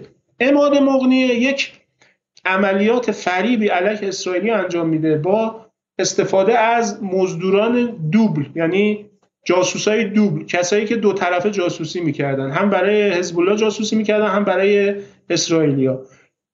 عماد از طریق این افسرای این جاسوسای دوبل بومی اطلاعاتی رو به اسرائیل میرسونه که در منطقه انصاریه نزدیک همین در واقع شهر سور یکی از مقامات ارشد حزب الله لبنان زندگی میکنه و اسرائیلیا این اطلاعات رو حمله بر صحت میکنن، یک عملیات کماندویی طراحی میکنن شبیه همون عملیاتایی که می اومدن تو لبنان آدمربایی میکردن یا میکشتن و میرفتن و شبانه 12 کمانده واحد یگان عملیات ویژه نیرو دریایی خودشون موسوم به شیتیت 13 رو وارد انصاریه میکنن که اون عضو حزب الله رو بدزدن و ببرن، غافل از اینکه یک عملیات کمینه و از قبل کمین در کمین حزب الله گرفتار میشن و هر 12 عضو کماندوی این جریان کشته میشن و اسرائیلی مجبور میشن هلیکوپتراشون رو با زحمت بنشونن و جنازه ها رو بعضیاشو ببرن و تعدادی هم زخمی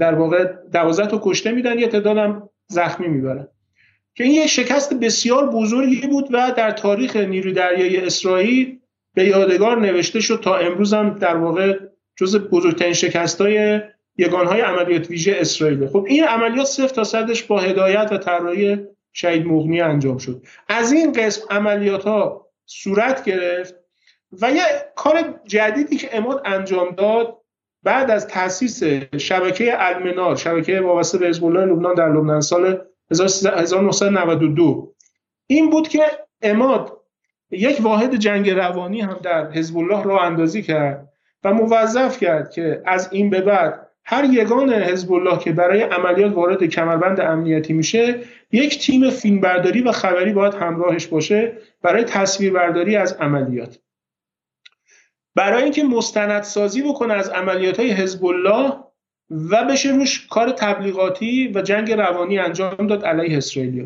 برای نمونه در همون اوان تشکیل این تیم‌های جنگ روانی به یکی از پایگاه اسرائیلی وقتی حمله شد، اگر اشتباه نکنم مثلا پایگاه فکر کنم جبشیت بود، خب حزب الله اعلام کرد که دیشب عملیاتی توسط نیروهای حزب الله علیه جبشید صورت گرفته. اسرائیلیا منکر این داستان شدن و گفتن حزب الله دروغ میگه و این صحت نداره. اون شب یا فردا شبش عماد مغنیه دستور داد فیلمی که تیم فیلمبرداری با بچه حزب الله رفته بود از طریق المنار پخش بشه تا نشون داده بشه که حزب الله دروغ نمیگه و کاملا عملیات انجام شده.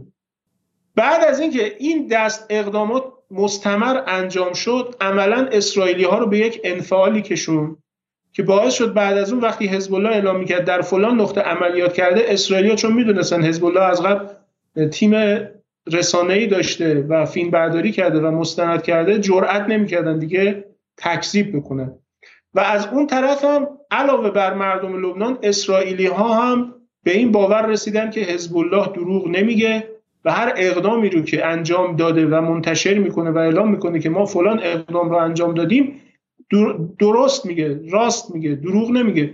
چون انقدر از این دست اقدامات انجام داده بود و فیلمای اینا پخش شده بود که مردم اسرائیل هم، یعنی اسرائیلی ها هم، مردم سرزمین‌های اشغالی و فلسطین اشغالی هم اذعان داشتن که حزب الله راستگوئه و دروغ نمیگه. این در واقع کاری بود که عماد همزمان عملیات روانی رو با عملیات نظامی و عملیات اطلاعاتی و شناسایی توامان کرده بود که سبک جدیدی از مقاومت رو ایجاد کرده بود که تا قبل از این سبک از مقاومت رو نه در لبنان، نه در سوریه، نه در فلسطین، ما در منطقه شاهدش نبودیم. در نهایت فشار پرحجم عماد با اقدامات نظامی و مقاومتی خودش کاری میکنه انقدر تلفات اسرائیلی از زمان 1997 تا 2000 افزایش پیدا میکنه. یه اتفاقی همین وسط افتاد، اونم اینه که در سال 1997 در بازه زمانی جابجایی نیروهای اسرائیلی تو منطقه جنوب لبنان 2 تا هلیکوپتر حامل سربازای اسرائیلی به هم برخورد کردند که هر کدوم 30 خورده سرباز اسرائیلی درشون بودن و حدود 74-75 اسرائیلی تو این جابجایی و برخورد کشته شدند که یه زلزله‌ای در اسرائیل به پا کرد. اون زمان نتانیاهو نخست وزیر بود، دوره اول نخست وزیریش بود و اینم خودش یه علامت سوال بزرگی جلو ذهن اسرائیلی‌ها گذاشت که ما چرا باید این همه هزینه تو لبنان بریم؟ اصلا حضور ما در لبنان چقدر برای ما آورده داره که جوانامون رو باید اونجا به کشتن بدیم؟ حتی سال 1999 یه نامه‌ای در اسرائیل منتشر شد که یه سرباز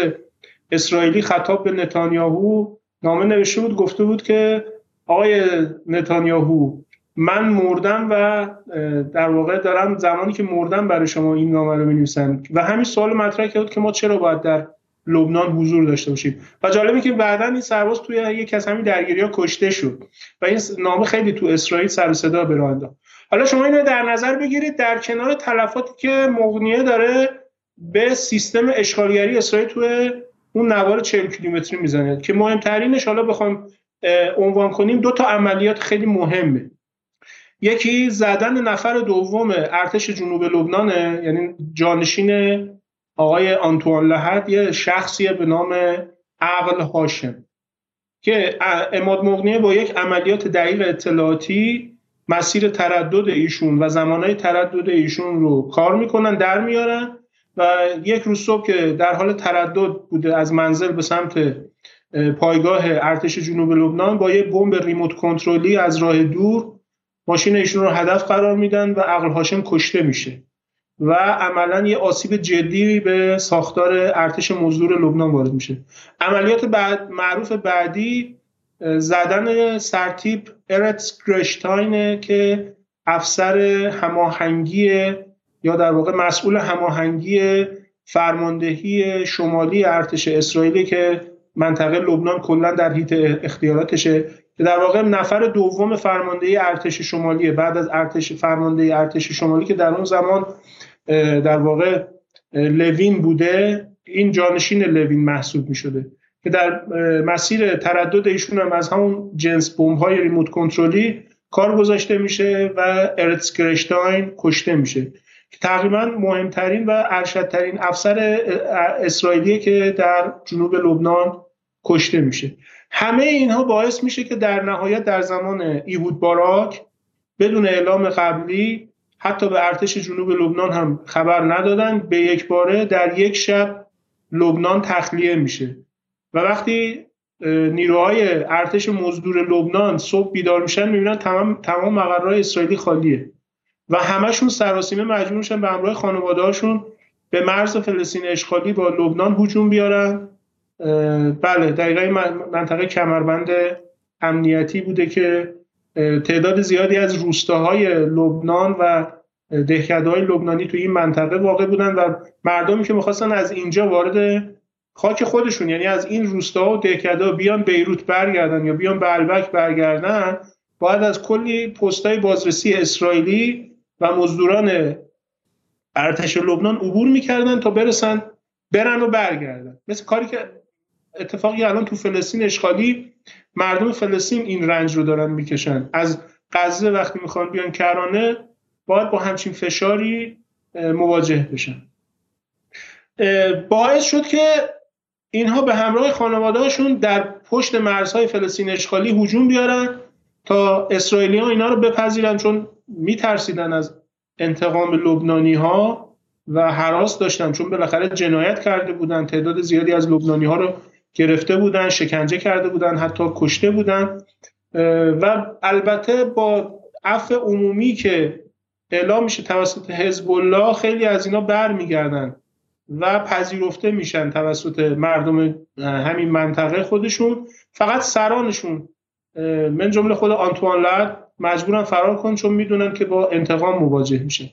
این اولین و بزرگترین در واقع مهمترین دستاورد حزب الله لبنانه که خب پشت این ماجرا عماد مغنیه و مجموعه اقداماتیه که عماد و مردانش رقم میزنن که باعث فرار مفتزهان اسرائیل از لبنان میشه که در تاریخ در واقع به عنوان یک شکست بزرگ برای اسرائیل ثبت میشه.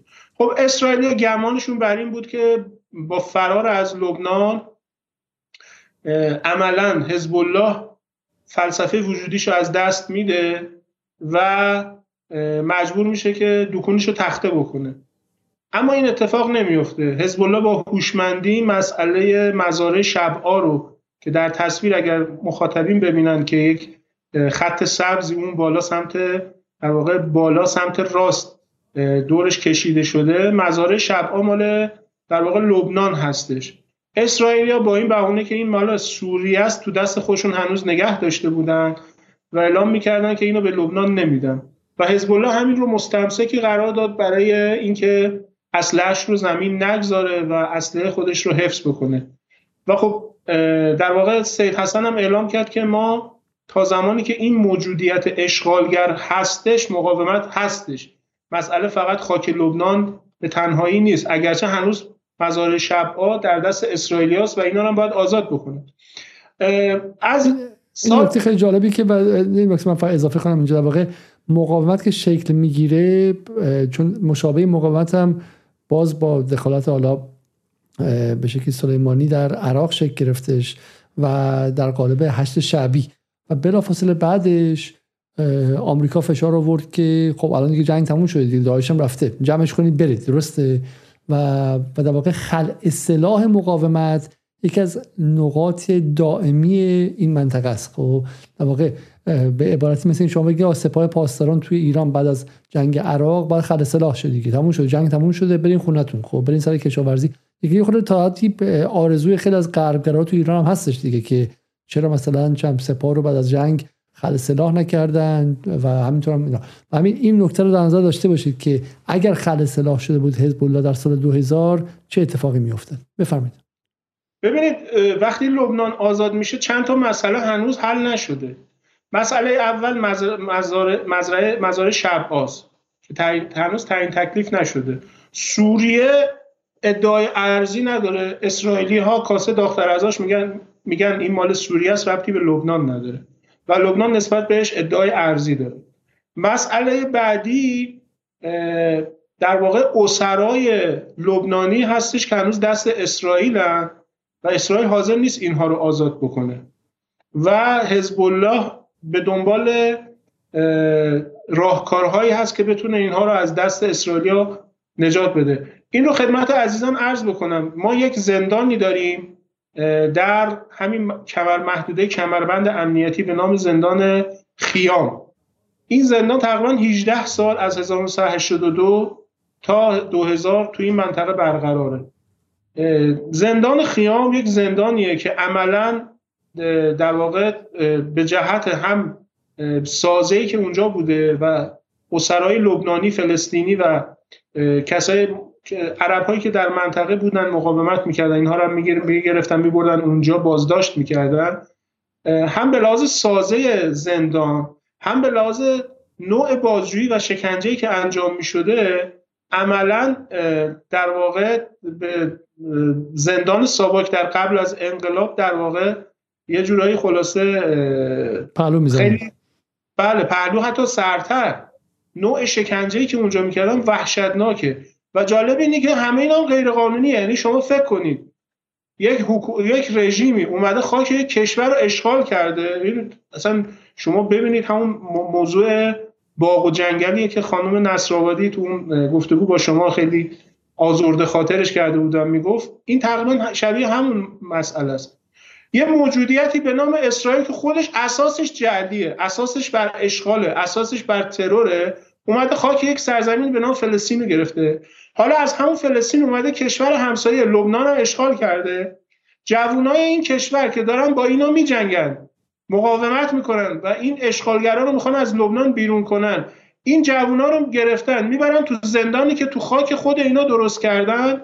اونجا یا شکنجه میدن یا میکشن یا انواع اقسام شکنجه و سرکوب ها رو راجع به اینا دارن اعمال میکنن و این کلا از نگاه تمام نهادهای حقوق بشری و در واقع کسانی که مدعی حقوق بشر و دموکراسی هم تو دنیا، تو اروپا، تو آمریکا کاملا فیده، کاملا محوه. اصلا انگار نه انگار که زندان خیامی هست. و من عزیزی بود که به من میگفت من 18 ماه تو زندان خیام زندانی بودم و میگفت تو سن فرض بفرمایید مثلا هولوش 16-17 سالگی، یعنی تقریبا نزدیک مرزهای 18 سالگی، میگفت شکنجه هایی دیدم، آسیب هایی دیدم که تا آخر عمر اونها رو هیچ وقت فراموش نخواهم کرد تو همون 18 ماهی که تو زندان خیام بودم. خب اینا مسائلی که حزب الله باید حلش بکنه. مسئله خطوط مرزیه که اسرائیل حاضر نیست تمکین بکنه، چون اسرائیل همیشه یکی از مسائلی که برای کشورهای همسایه فلسطین اشغالی درست میکنن خطوط مرزی، هیچ وقت حاضر نیستن مسئله خطوط مرزی رو شفافش کنن، چون این در واقع مانع اشغالگری اونهاست و مانع بهانه جوییشونه. همیشه باید این مسئله رو در یک ابهامی نگه دارن که بهانه داشته باشن برای تجاوزات بعدی و اشغالگری‌های بعدی. حالا اینجا دوباره عماد مغنیه هست و باید برای این مسائل راهکار بیاندیشه. هم باید برای ادامه مبارزه با اسرائیل چاره‌جویی کنه، هم برای آزادی اسرای لبنانی و فلسطینی باید چاره‌جویی کنه، هم برای آزادی مزارع شبعا باید چاره‌جویی بکنه. و از اینجا تا سال 2006 که ما شاهد جنگ 33 روزه هستیم، یک 6 سالی هست که این 6 سال خیلی نفسگیر و طاقت فرساست و باز شاهد تجلی عماد مغنیه جدیدی هستیم و ظرفیت‌های جدیدی هستیم که از عماد بروز و ظهور پیدا می‌کنه که حالا من اینها رو سعی می‌کنم مورد به مورد خدمت شما عرض بکنم. اولین مسئله‌ای که اینجا مطرح میشه، حالا ما با یک عمادی مواجهیم که عملاً چند تا مسئولیت در حزب الله لبنان همزمان داره. اولین مسئولیت و مهمترین مسئولیتش فرماندهی مقاومت اسلامی، همون در واقع شاخه نظامی حزب الله که اسرائیلیا ازش تعبیر میکنن، بهش میگن رئیس ستاد کل، شبیه مثلا رئیس ستاد کلی که خودشون تو ارتش دارن. مسئله بعدی که به خاطر همین مسئله عماد عضو شورای جهادی حزب الله هم هست و از اینجا یک عنوان سازمانی از همین دهه 90 برای خودش در واقع تدارک میبینه، چون میدونید عماد به خاطر اقداماتی که تو دهه 1980 رقم زده خب در لیست ترور هست، در صدر لیست ترور FBI بوده تا زمانی که القاعده به وجود میاد و بن لادن و حدود 25 میلیون دلار جایزه براش تعیین میشه برای پیدا کردن ایشون یا تحویل ایشون. که خب عماد یک از شاهکاراش اینه که در زمانی که در همین دهه 1990 و بعد از سال 2000 حتی تردد داشته به خیلی از کشورها بدونه که لو بره یا بتونن بگیرنش. همین فرانسه که شما مثال زدید، حالا اینو یادم رفت بگم، خیلی جالب الان یادم اومد بگم، بد نیست. عماد یه دو سالی هم تو دانشگاه آمریکای بیروت درس خونده آقای علیزاده، یعنی جوان بالاخره نخبه‌ای بود که وارد دانشگاه آمریکای بیروت شد برای ادامه تحصیل که خورد به ماجرای اشغال لبنان و کلا ترک تحصیل کرد و وارد فضای مقاومت شد. یک از دوستان عماد تعریف میکنه، میگه عماد رو در لبنان میگشتن دنبالش، در صورتی که عماد در اون زمان در پاریس بود. در پاریس به دنبال عماد میگشتن، در صورتی که اون زمان عماد در بیروت بود. یعنی ما با یک همچین انسانی مواجهیم که عملا همیشه یک گام از دشمنش جلوتر بوده و همیشه اونها رو پشت سر میگذاشته. مورد بعدی رئیس سرویس مخفی حزب الله بعد از رهبری شاخه نظامی، بعد فرمانده نیروهای ویژه حزب الله یا قوات الخاصه است، مسئولیت پرونده فلسطین رو در لبنان در حزب الله بر عهده داره. حزب الله از دهه 90 یک فایلی رو در حزب الله باز میشه، یک مسئولیتی در حزب الله تعریف میشه به نام پرونده فلسطین که حزب الله شروع میکنه به ارتباط گیری با مقاومت فلسطین، به طور مشخص سازمان حماس، در واقع حرکت اسلامی آزادی بخش حماس، فلسطین به نام حماس و جهاد اسلامی رهبری فتح شقاقی، و شروع میکنه به انتقال تجربیات مقاومت فلسطین به لبنان به فلسطین که اولین نمونش یحیی عیاشه که از طریق کانال‌های ارتباطی عماد مغنیه تجربیات خودش در اختیار یحیی عیاش قرار میده که یحیی عیاش از 1994 تا 96 در طی 2 سال عملاً اسرائیل رو زیر و رو میکنه و عملیات‌هایی را انجام میده که اسرائیل تقریباً دیگه داشت به بنبست میرسید که با خیانت یک فلسطینی یحیی عیاش رو میتونن به شهادت برسونن. مورد بعدی ایجاد اردوگاه‌های آموزشی در لبنان برای آموزش فلسطینی‌هاست که نیروهای فلسطینی رو از سرزمین‌های اشغالی با لطایف الهیل بیرون می‌آوردن، در اردوگاه‌های حزب الله در لبنان آموزش میدادند و اینها رو دوباره به سرزمین‌های اشغالی برمیگردوندن و اولین هسته‌های مقاومت حماس و جهاد در فلسطین اینجا علیه اسرائیل توسط عماد راه اندازی میشه. و آخرین مسئولیت شهید مغنیه هم فرمانده اطلاعات نظامی حزب الله، یعنی یک آدمی با این ظرفیت عملا این همه مسئولیت بر عهده داشته. اصلا حالا لزوما چیز مثبتی نیستش، برای همین با رفتنش مثل بالا پیش بحث سر سلیمانی در ایران، خب زدن یه فرد خیلی آسان‌تره دیگه، و وقتی که اسرائیل به عماد مغنیه رو میزنه اون خلأ به وجود میاد دیگه، در واقع جایی که مقاومت و به سیستم و به ساختاری تبدیل شه که فردش مهم نباشه. ما همچنان نقش تو این برنامه که با شما داشتیم یکی بعد از دیگری نقش نوابق رو زیاد پررنگ می‌بینیم دیگه، نقش نقد، حالا نقش اوجوبه ها، بخاطر در هر جنگ اوجوبه ها مهمن، اما اینکه البته بله این حرف درستیه، حرف شما حرف درستیه، ولی واقعیتش اینه که عماد مدلی رو پیاده کرد که در هر حوزه‌ای، هر کدوم از این حوزه‌ها که خدمت شما عرض کردم، یک نفر رو زیر دست خودش، کنار دست خودش قرار داده بود که بعد از خودش این مسئولیت رو ادامه بده. به خاطر همین معروفه که میگن بعد از عماد مسئولیت‌های عماد بین 5 نفر تقسیم شد، دیگه در یک نفر مجتمع نشد و همه این مسئولیت‌ها به یک نفر داده شد و اون آدما پیش بردن کار رو. از این جهت میگم که تا همین الان حزب الله نه تنها زمین نخورده، بلکه خب شما بهتر از من میدونید که قدرت حزب الله امروز با سال 2006 از جهاتی واقعا قابل قیاس نیست. این به خاطر میراث عماد که در حزب الله نهادینه شد و با رفتن عماد میراثش از بین نرفت.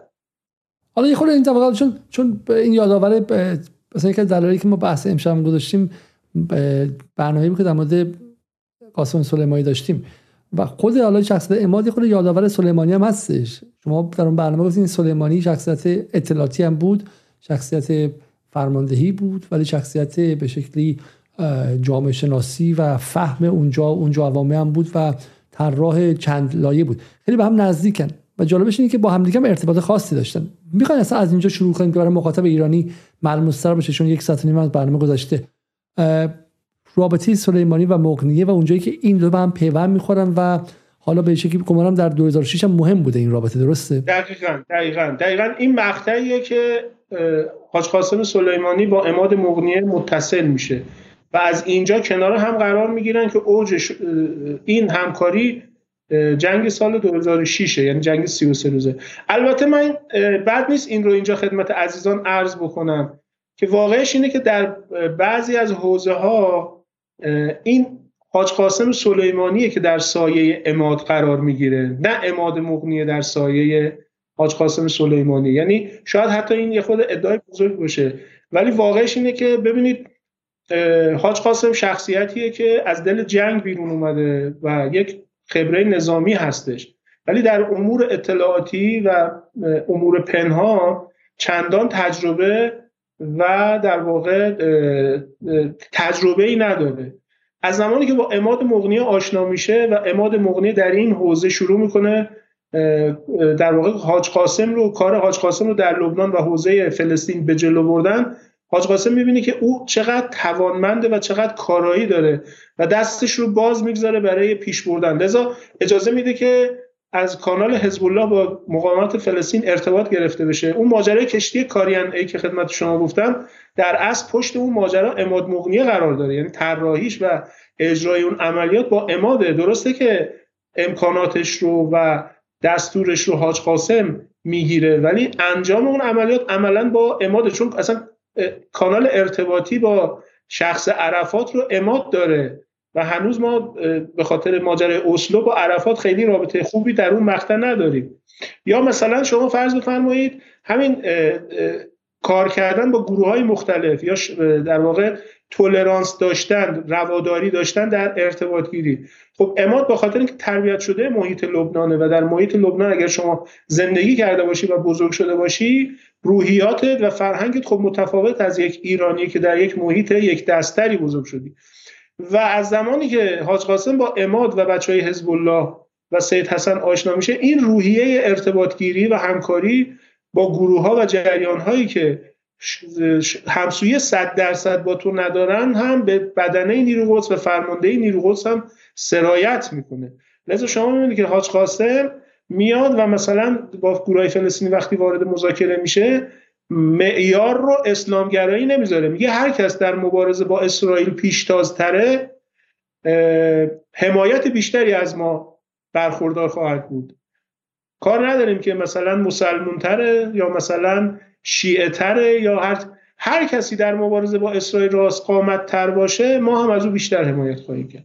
خب اینا در واقع چیزهایی است که حاج قاسم داره از عماد یاد میگیره، یا تیزهوشی هایی که عماد از خودش نشون میده، نخبگی هایی که از خودش نشون میده، ورزیدگی هایی که عماد از خودش نشون میده، اینها هم حاج قاسم رو به شدت مجذوب شخصیت عماد میکنه و هم از او داره یاد میگیره، چون حاج قاسم با محیط عربی بیگانه است وقتی فرمانده سپاه قدس رو بر عهده گرفته. کل تجربه حاج قاسم تو جبهه جنگ ما یا استانهای شرقی ماست، با محیط عربی ارتباط چندانی نداره و عماد اینجا تقریبا به عنوان یک مشاور و یک دستیار صدیق و کارآمد عملا شروع میکنه با حاج قاسم راه اومدن و حاج قاسم رو پیش بردن که در نهایت خود حاج قاسم دیگه تو این حوزه استاد میشه.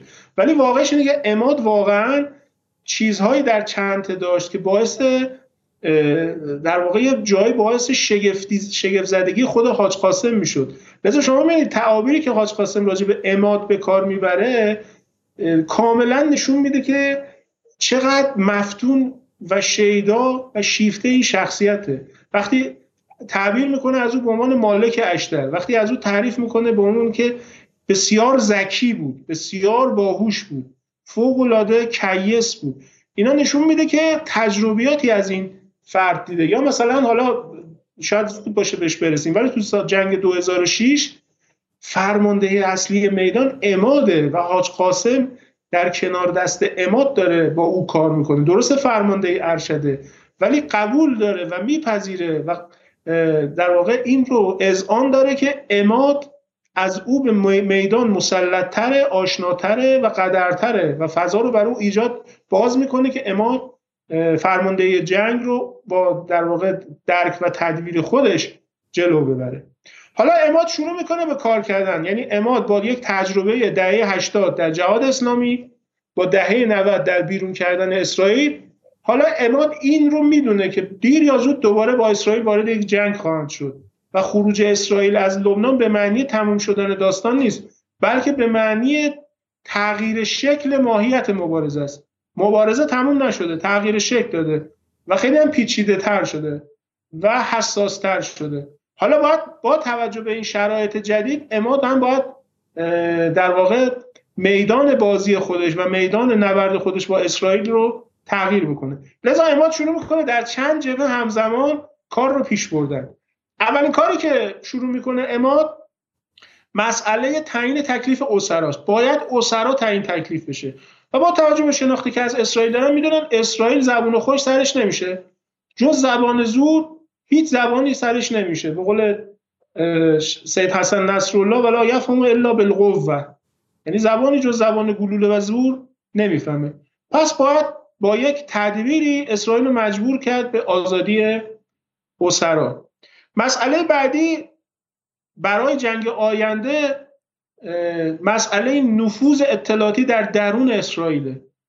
عماد به این نتیجه رسیده در جنگ آینده که زود هم اتفاق میفته، یعنی خیلی طول نخواهد کشید، باید در اسرائیل نفوذ بکنه وگرنه شکست خواهد خورد. یعنی همون جمله معروف شهید باقری، 100% شناسایی 100% پیروزی، که اینا رو دونه دونه خدمتون توضیح میدم. و مسئله تدارک نظامی. در مسئله تدارک نظامی اتفاقی که اینجا میفته یک مثلثی شکل میگیره، شاید تا حالا به این شکل گفته نشده، بین عماد مغنیه به عنوان فرمانده نظامی حزب الله، حاج قاسم سلیمانی فرمانده نیروی قدس و شهید تهرانی مقدم فرمانده موشکی سپاه پاسداران که داره عملاً حوزه موشکی سپاه رو جلو میبره. و از اینجاست که سپاه داره موشک‌های جدیدی رو تولید میکنه، یعنی به خودکفایی داره میرسه. موشک‌های فجر 3 داره ساخته میشه، فجر 5 داره ساخته میشه، زلزال داره ساخته میشه، موشک‌های با برد زیر 100 کیلومتر و بالای 100 کیلومتر تا 150 کیلومتر. و حاج قاسم سلیمانی به عنوان یک واسطه موشک‌ها رو داره به حزب الله میرسونه.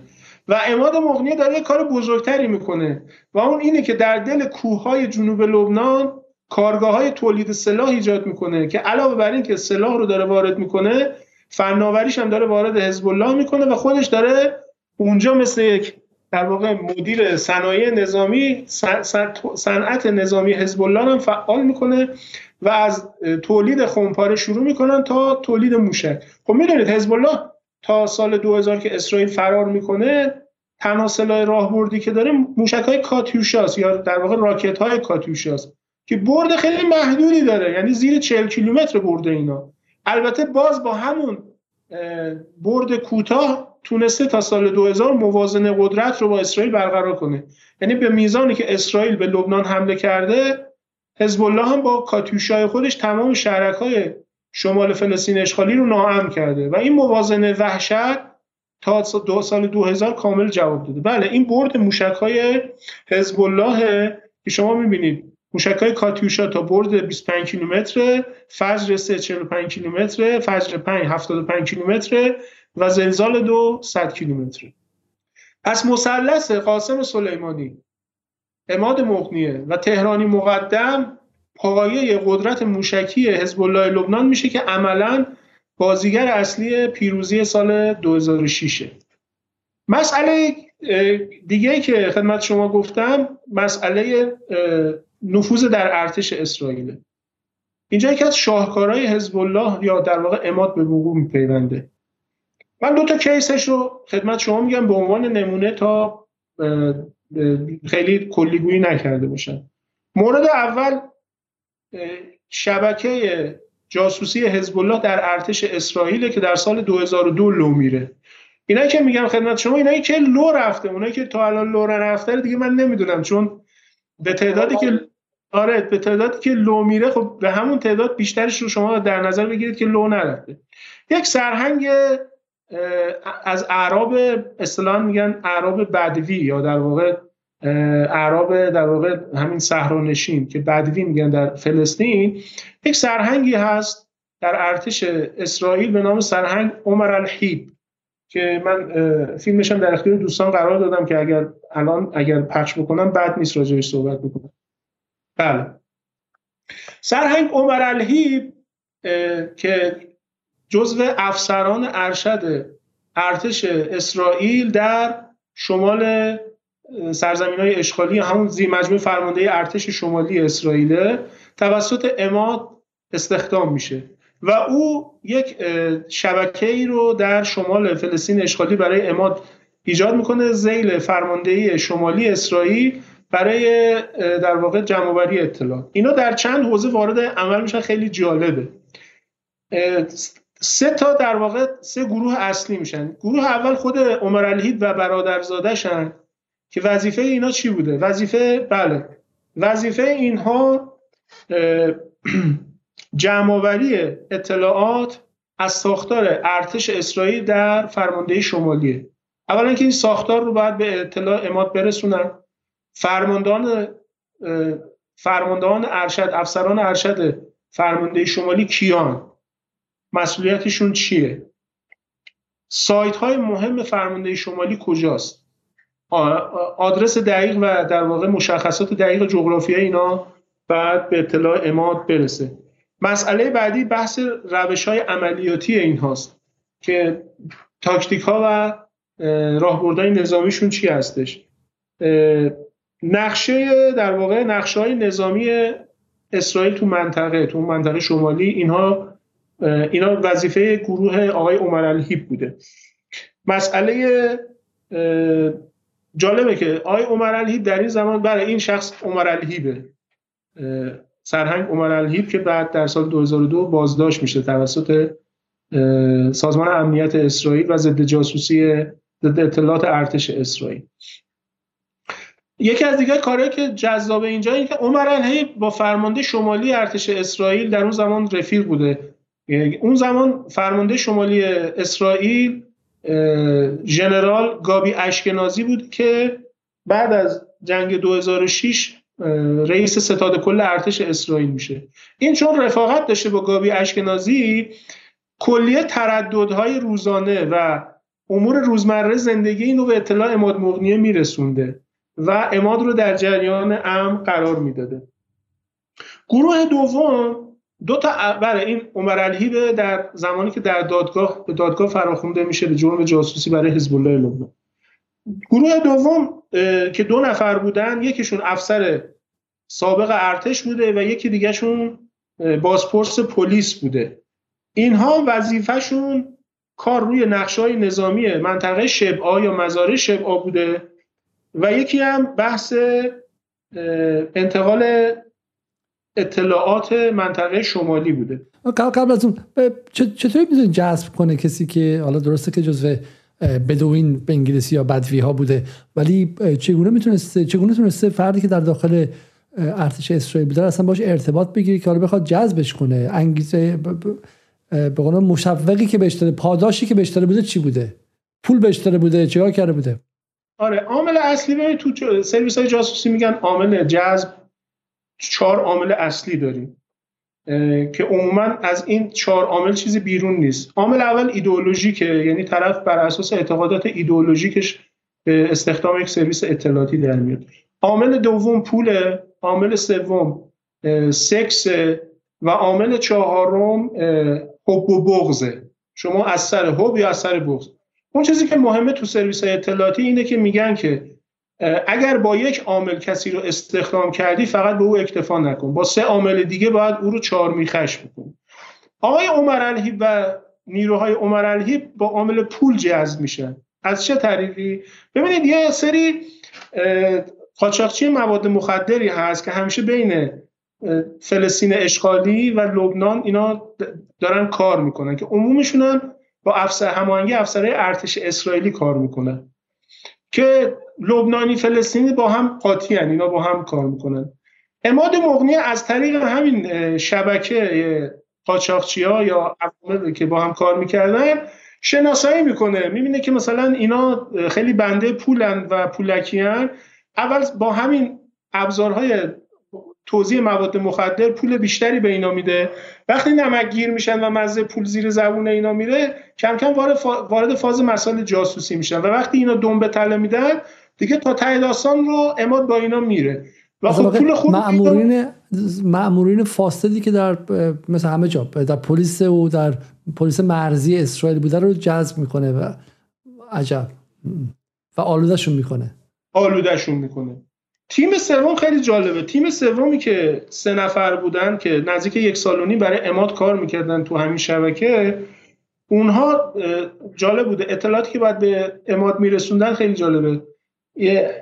اونا بعد مکان تانک ها و خودروهای زرهی، یعنی یگانهای زرهی و تانک اسرائیل تو شمال فلسطین رو بعد به اطلاع میرسوندن.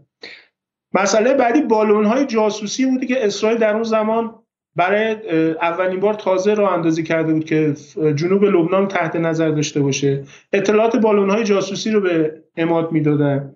مسئله دوربینهای امنیتی بوده، دوربینهای امنیتی که در شمال فلسطین بوده، اینا کجا بودن، به چه صورتی بودن، و اطلاعات تلفن همراه افسرها و سربازای ارتش اسرائیل و خطوط ارتباطی.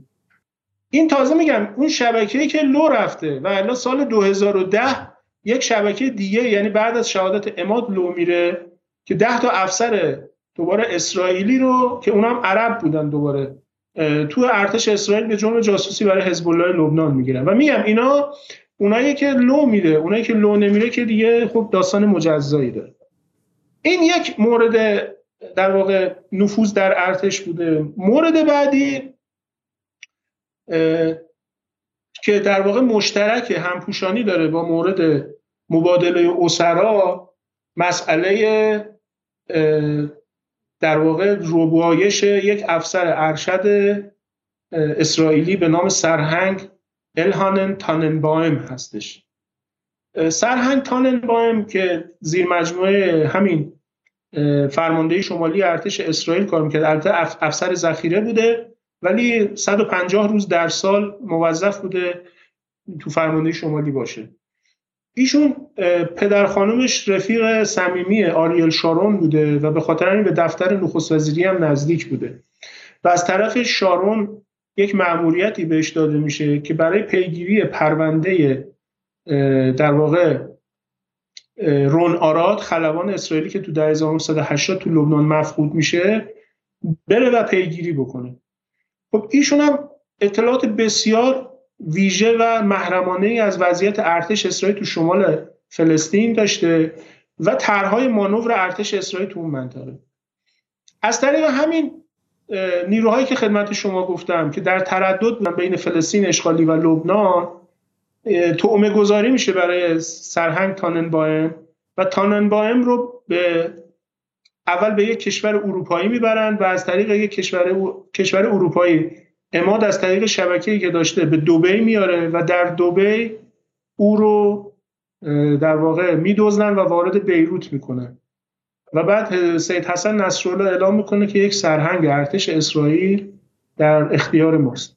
اسرائیلی اول کتمان میکنن و بعد از بررسی نتیجه میگیرن و متوجه میشن درسته، تننبایم مفقود شده و تننبایم به طور کامل تخلیه اطلاعاتی میشه. تمام اطلاعاتش درباره ارتش شمالی اسرائیل در اختیار حزب الله قرار میگیره و در یک آپارتمانی که بله این تننبایم هستش و در یک آپارتمان تا زمان مبادله اسرا در یک آپارتمان نگهداری میشه. اسرائیلی‌ها با شبکه جاسوسیشون در بیروت تا آخر نمیتونن جاشو پیدا بکنن و بله این هم روزنامه العهد که در واقع داره پیروزی مقاومت بر موساد رو داره اینجا اعلام میکنه و در واقع تننبایم تخلیه اطلاعاتی میشه و در نهایت مبادله میشه.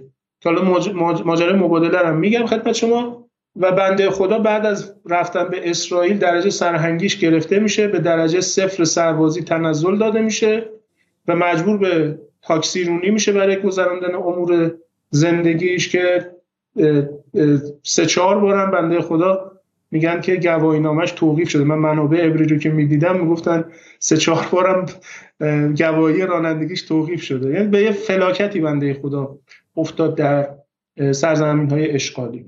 اما یک مورد بسیار مهم و خیلی حساس که از همه اینا شاید مهم‌تره که شما تو اون برنامه‌تون راجع به آقای اکبری تو مسئله نفوذ اشاره کردید، پریسونر ایکس یا زندانی ایکس، بنزیگر افسر در واقع مأمور موساد که در سال 2010 در زندان در واقع یکی از زندان‌های مخفی اسرائیل به طرز مشکوکی از دنیا رفت و این شایعه رو ایجاد کرد که اونجا کشته شد.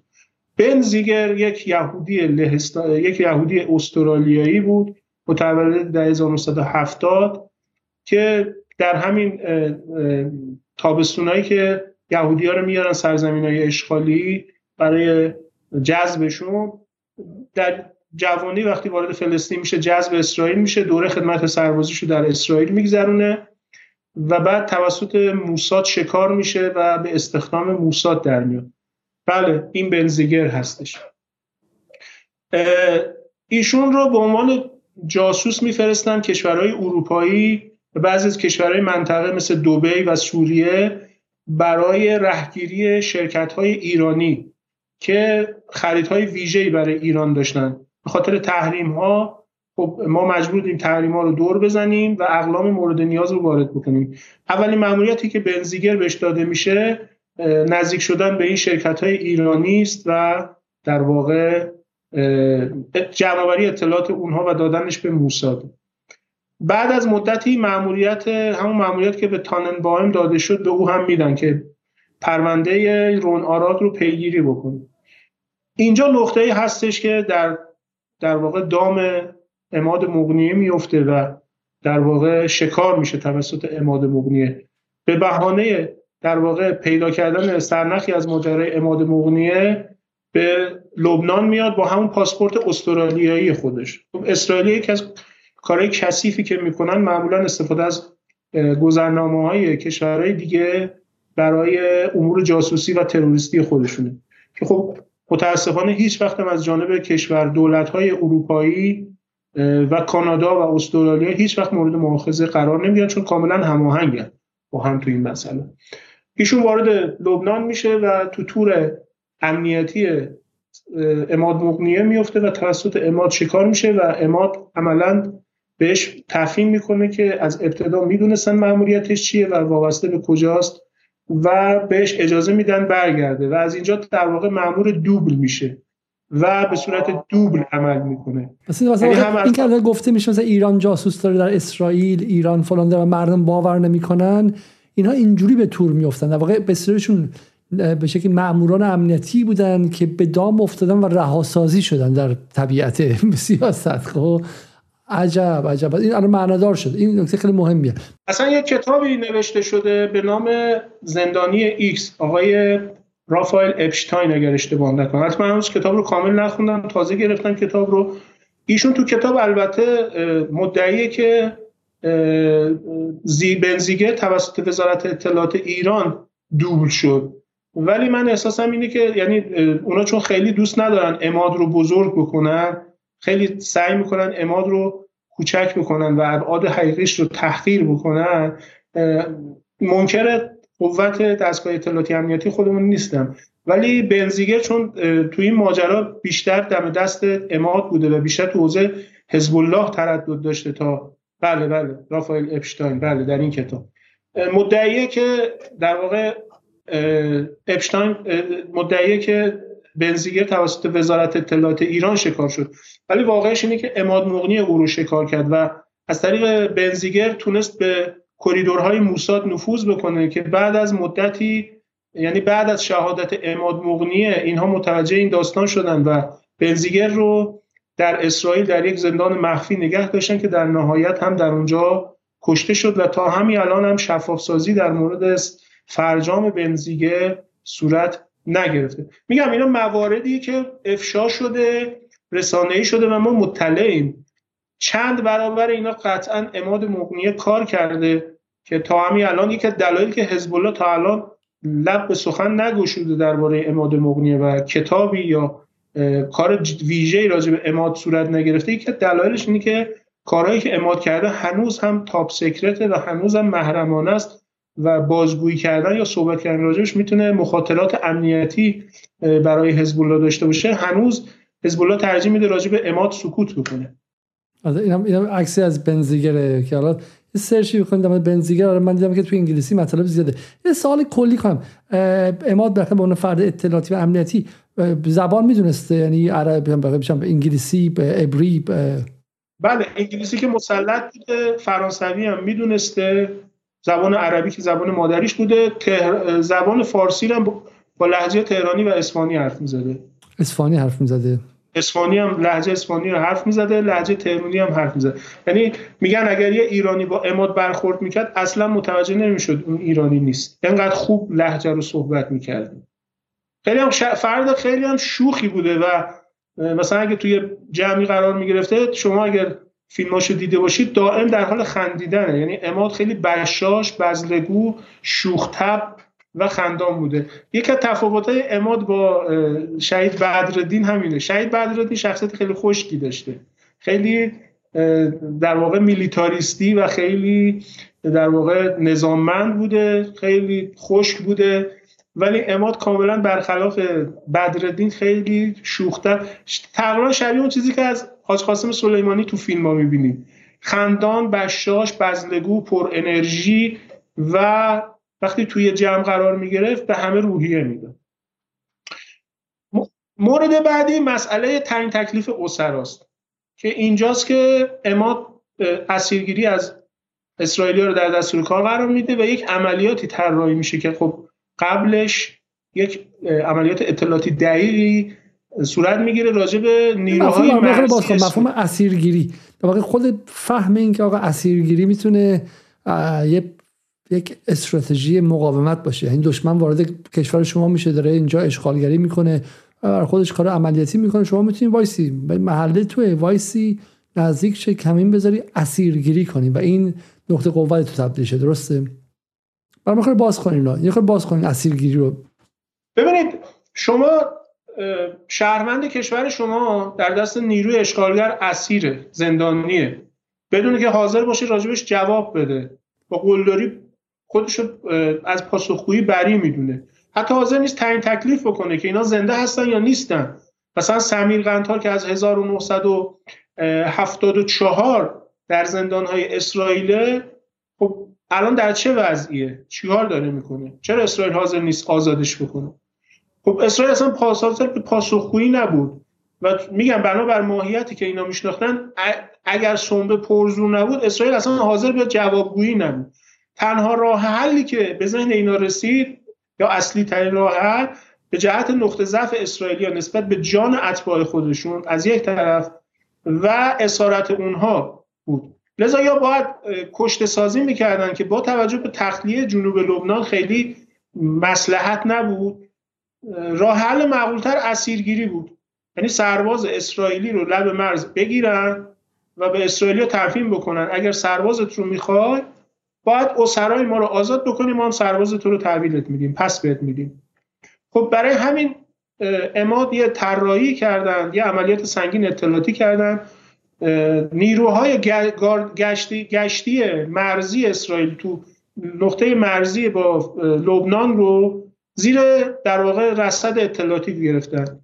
زمان جابجایی نیروها در اومد که متوجه شدن در زمان جابجایی نیروها یک تایمی وجود داره، یک لحظاتی، مثلا در حد 30 ثانیه نهایت تا 1 دقیقه که یک ارتباط بیسیم اینا قطع میشه، یا در واقع اینا دیگه تو رصد فرماندهی نیستن. تو این بازه زمانی میتونن اسیر بگیرن، یه طراحی میکنن و عماد اون فیلمی که دوستان رو گفتم آماده بکنن به نظر الان جاشه که با هم ببینیم و تو این فرصت مثلا 1 دقیقه‌ای نهایت عماد و نیروش وارد عمل میشن و 3 تا سرباز اسرائیلی رو اسیر میگیرن. همون سالهای 2000-2001. اول آموزش اسیرگیری رو ببینیم یا خود اسیرگیری رو؟ اول آموزشش رو ببینیم بعد خودش رو ببینیم.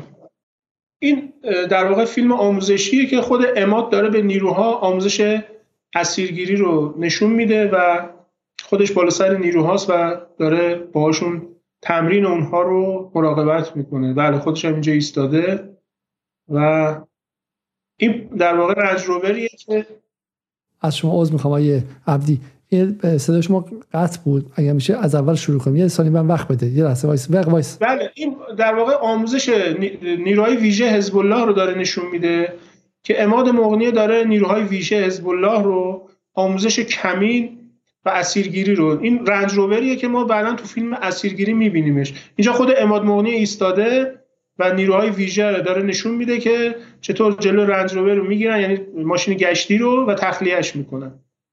پس واقعا آره، پس واقعا طراحی این استراتژی با خود مغنیه است. بله بله.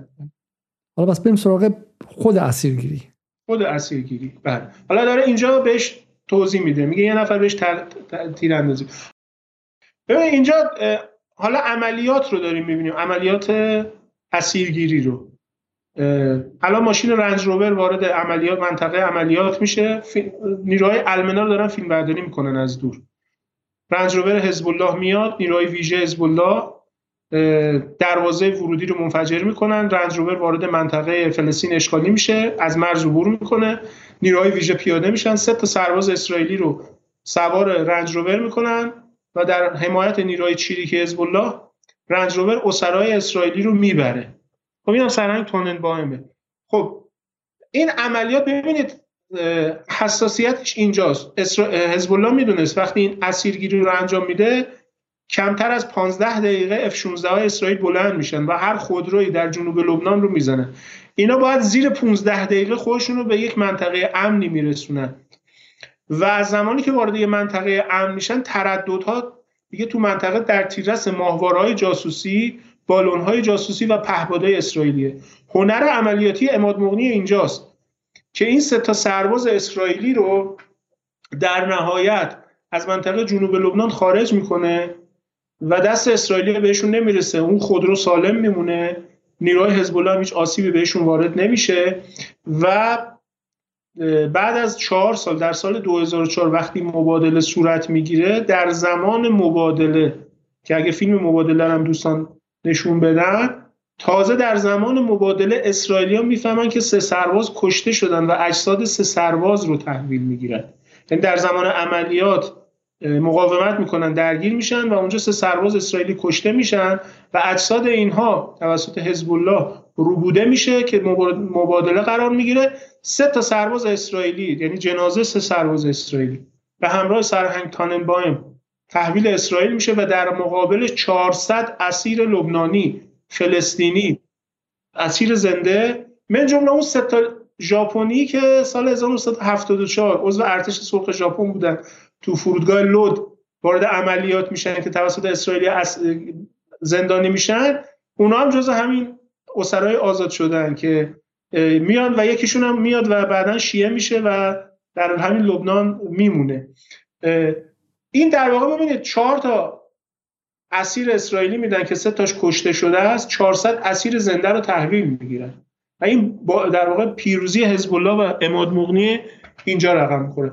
وقتی حزب الله میبینه که این جواب میده، خب اینجا سمیر قنتار رو اجازه نمیدن بیاد، یعنی سمیر قنتار رو تو لیست احسن، این یکی از همون ژاپنیاست که راجبش صحبت کردیم. سمیر قنتار قرار بود در این مبادله باشه، اسرائیلی‌ها ازگیر قولشون میزنن و سمیر قنتار رو آزاد نمیکنه که سید حسن در سخنرانی خودش در همین سال 2004 اعلام میکنه چون سمیر قنتار رو آزاد نکردید ما این نوع عملیات ها رو ادامه خواهیم داد تا همه اسرا من جمله سمیر قنتار آزاد بشه، که در نهایت سال 2006 دومین عملیات اسیرگیری حزب الله انجام میشه که بهانه جنگ 33 روزه میشه، که در نهایت در سال 2008 سمیر قنتار در مبادله سال 2008 جزء اسرای آزاد شده است. پس سمیر قنتار زنده بوده و به شکلی در واقع با این کار آزادش میکنن. بسیار خوب. آزادش میکنه که در نهایت سال 2015 در سوریه با بمباران هوایی به شهادت میرسه، بمباران هوایی اسرائیلی ها. حالا این فیلم مبادله اسرا رو هم ببینیم و به تدریج ما به پایان برنامه برسیم. حدود 2 ساعت از برنامه گذشته. این مبادله اسرا رو با هم دیگه ببینیم.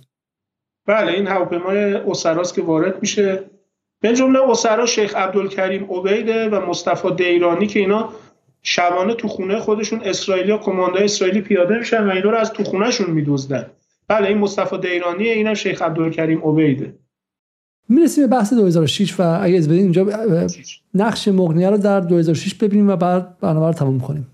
خب ببینید جنگ 2006، حالا اینو می‌خواستم خدمت شما بگم، پشت هر جنگ در واقع پیروزی نظامی یک پیروزی اطلاعاتی نهفته است و عماد مغنیه از سال 2000 تا 2006 یک پیروزی اطلاعاتی رو رقم میزنه که کجا میفهمیم که این پیروزی اطلاعاتی رقم خورده؟ در خود جنگ 2006 وقتی حزب الله پیروز میشه. به چه نحوی؟ ببینید اسرائیلیا برای همون سال 2006 طراحی عملیات کرده بودن و در همون سال 2006 قرار به حزب الله حمله کنن و در واقع 2-3 ماه بعد از اون موعدی که اتفاق افتاد، یعنی برای 3 ماه آینده خودشون رو تدارک دیده بودن. عملیات اسیرگیری حزب الله که به یک خودرو زرهی حمله میشه، 8 به یک تانک اسرائیلی حمله میشه، 8 اسرائیلی کشته میشن، 2 تاشون اسیر میشن، الداد رگه و اهود فامیلیش الان خاطرم نیست، چون من همون زمان یه مقاله‌ای نوشتم در هم سال 1385 تو سایت ها هست، دوستان سرچ بکنن میاد، به نام استراتژی افعی و اوقا که تحلیل شکست نیروهای ویژه ارتش اسرائیل تو جنگ سال 2006، استراتژی افعی و اوقا. توی این داستان اسرائیل خب خوش برای این جنگ آماده کرده بود، تدارک نظامی سنگینی دیده بود. در این زمان رئیس ستاد ارتش اسرائیل دان خالوتس بود که اولین رئیس ستاد ارتشی بود که از نیرو هوایی اومده بود. تا قبل از اون و بعد از اون دیگه هیچ رئیس ستاد ارتشی در اسرائیل از نیرو هوایی نیومد. آقای دان خالوتس اومد با کپی برداری از حمله آمریکا به عراق در سال 2000 که بر اساس استراتژی جنگ هوایی نوینی که آمریکایی طراحی کرده بودن که با بمباران تمام مراکز حساس و استراتژیک عراق رو اشغال کردن، همون الگو رو آورد برای این جنگ پیاده کرد. خب قبلش هم سازمان اطلاعات ارتش آمون و واحد 8200 به زعم خودشون با همکاری موساد بزرگترین بانک اطلاعاتی رو از اهداف حزب الله آماده کردن. حدود 1000 نقطه رو هدفگیری کردن و برای اولین بار هم اولین سیستم‌های جدید جی پی اس خودشون، یه مدل سیستم‌های جی پی اس رو آماده کرده بودن که اینها رو زیر هواپیماهای بمب‌افکن F-16 نصب می‌کردن، با کدگذاری‌ای که شده بود جنگنده رو هدایت می‌کرد به نقطه‌ای که باید بمباران می‌شد. یه هماهنگی جدیدی بود، یه تکنولوژی جدیدی بود و عملاً شما می‌بینید که در یک سوی ماجرا وزیر جنگ، رئیس ستاد کل نیروهای مسلح اسرائیل، رئیس اطلاعات ارتش آمان که آقای زوی فارکش بود اون موقع، رئیس موساد که میرداگانی که قبلا راجبش صحبت کردیم، شما فکر کنید در یک سوی داستان اینا همه هستن و در این سوی ماجرا عماد مغنیه قرار داده که هم فرمانده نظامیه هم فرمانده اطلاعاتیه و عملا اولین فریبی که اسرائیلیا میخورن همین روز اوله که اینا شروع میکنن تو 2 روز اول تمام این 1000 نقطه رو میزنن و فکر میکنن اسرائیل حزب الله نابود شد، اعلام هم میکنن که حزب الله نابود شد. اما از همون روز دوم سوم موشکباران مناطق جنوب فلسطین اشغالی شروع میشه و به تدریج عمق پیدا میکنه که تقریبا تا روز 33 موشکباران سرزمین‌های اشغالی متوقف نشد. متوسط روزانه 100-150 موشک و راکت به سرزمین‌های اشغالی اصابت میکرد که خب این همون دستاورد حاج قاسم و شهید تهرانی مقدمه. موشک‌های فجر 3 و فجر 5 حزب الله پدر اسرائیل رو درآورد. یه عملیات بزرگی که حزب الله اینجا رقم زد، در واقع شهید مغنیه، تمام نقاط ذخایر موشکی حزب الله لو رفته بود و اسرائیلی اینا رو درآورده بودن، به جی پی اس هاشون هم داده بودن که اینا رو مورد اصابت قرار بدن.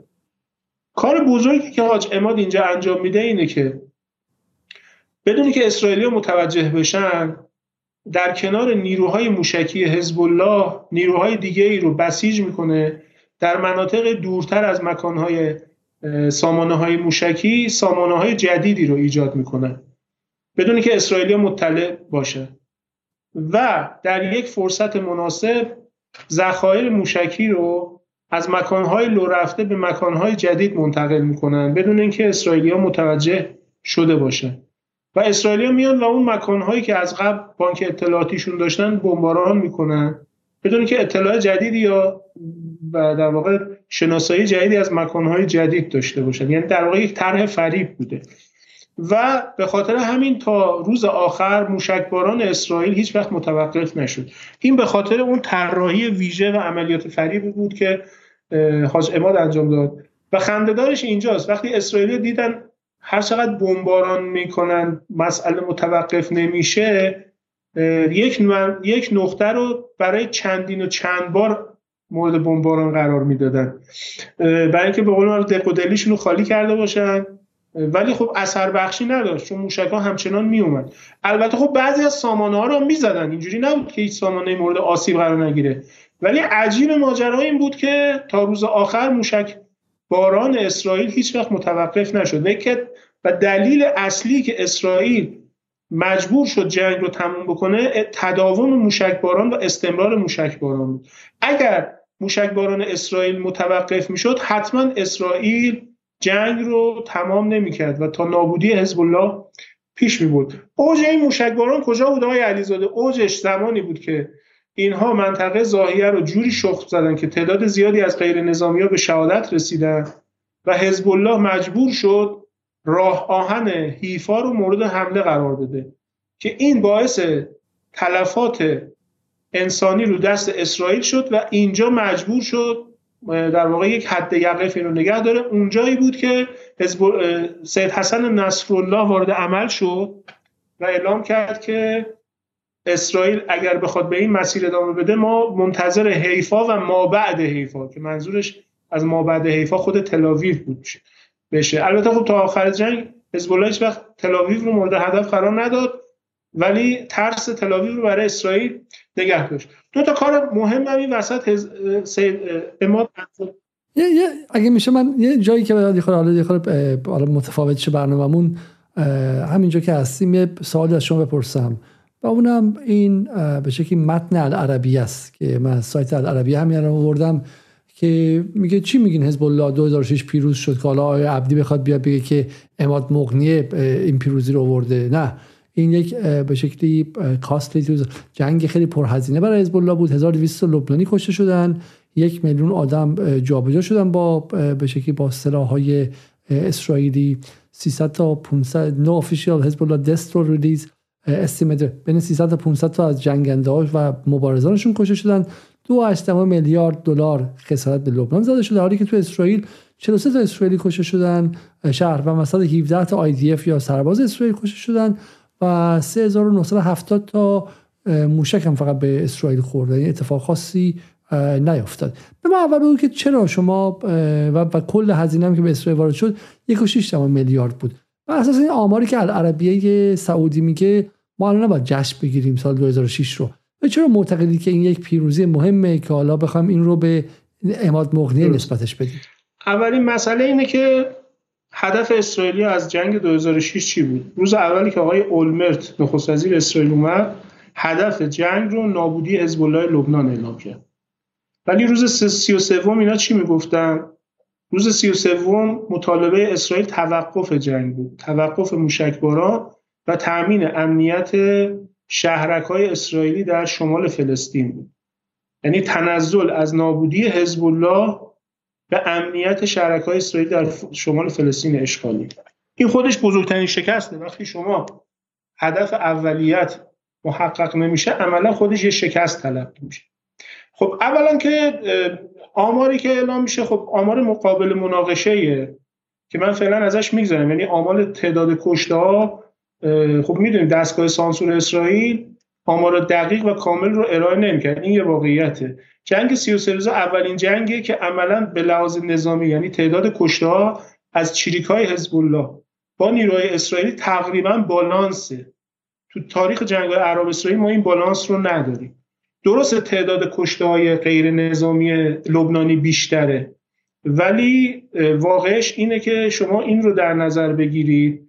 من اشاره میکنم به جمله سید حسن نصرالله. بعد از پیروزی سید حسن یه سخنرانی داشت، البته نه تو اون سخنرانی بعد پیروزی، بعد از اون داستان با اشاره به اشغال عراق. این به نظرم خیلی شاید جواب خوبی باشه. سید حسن نصرالله اعلام کرد که ما در جنگ 33 روزه 1200 کشته دادیم غیر از شهدای حزب الله، چریک‌های حزب الله، اما شرافتمون و استقلالمون رو حفظ کردیم و کسی جرأت نکرد خاک ما رو اشغال بکنه. اما عراق تسلیم ارتش آمریکا شد و تا الان حدود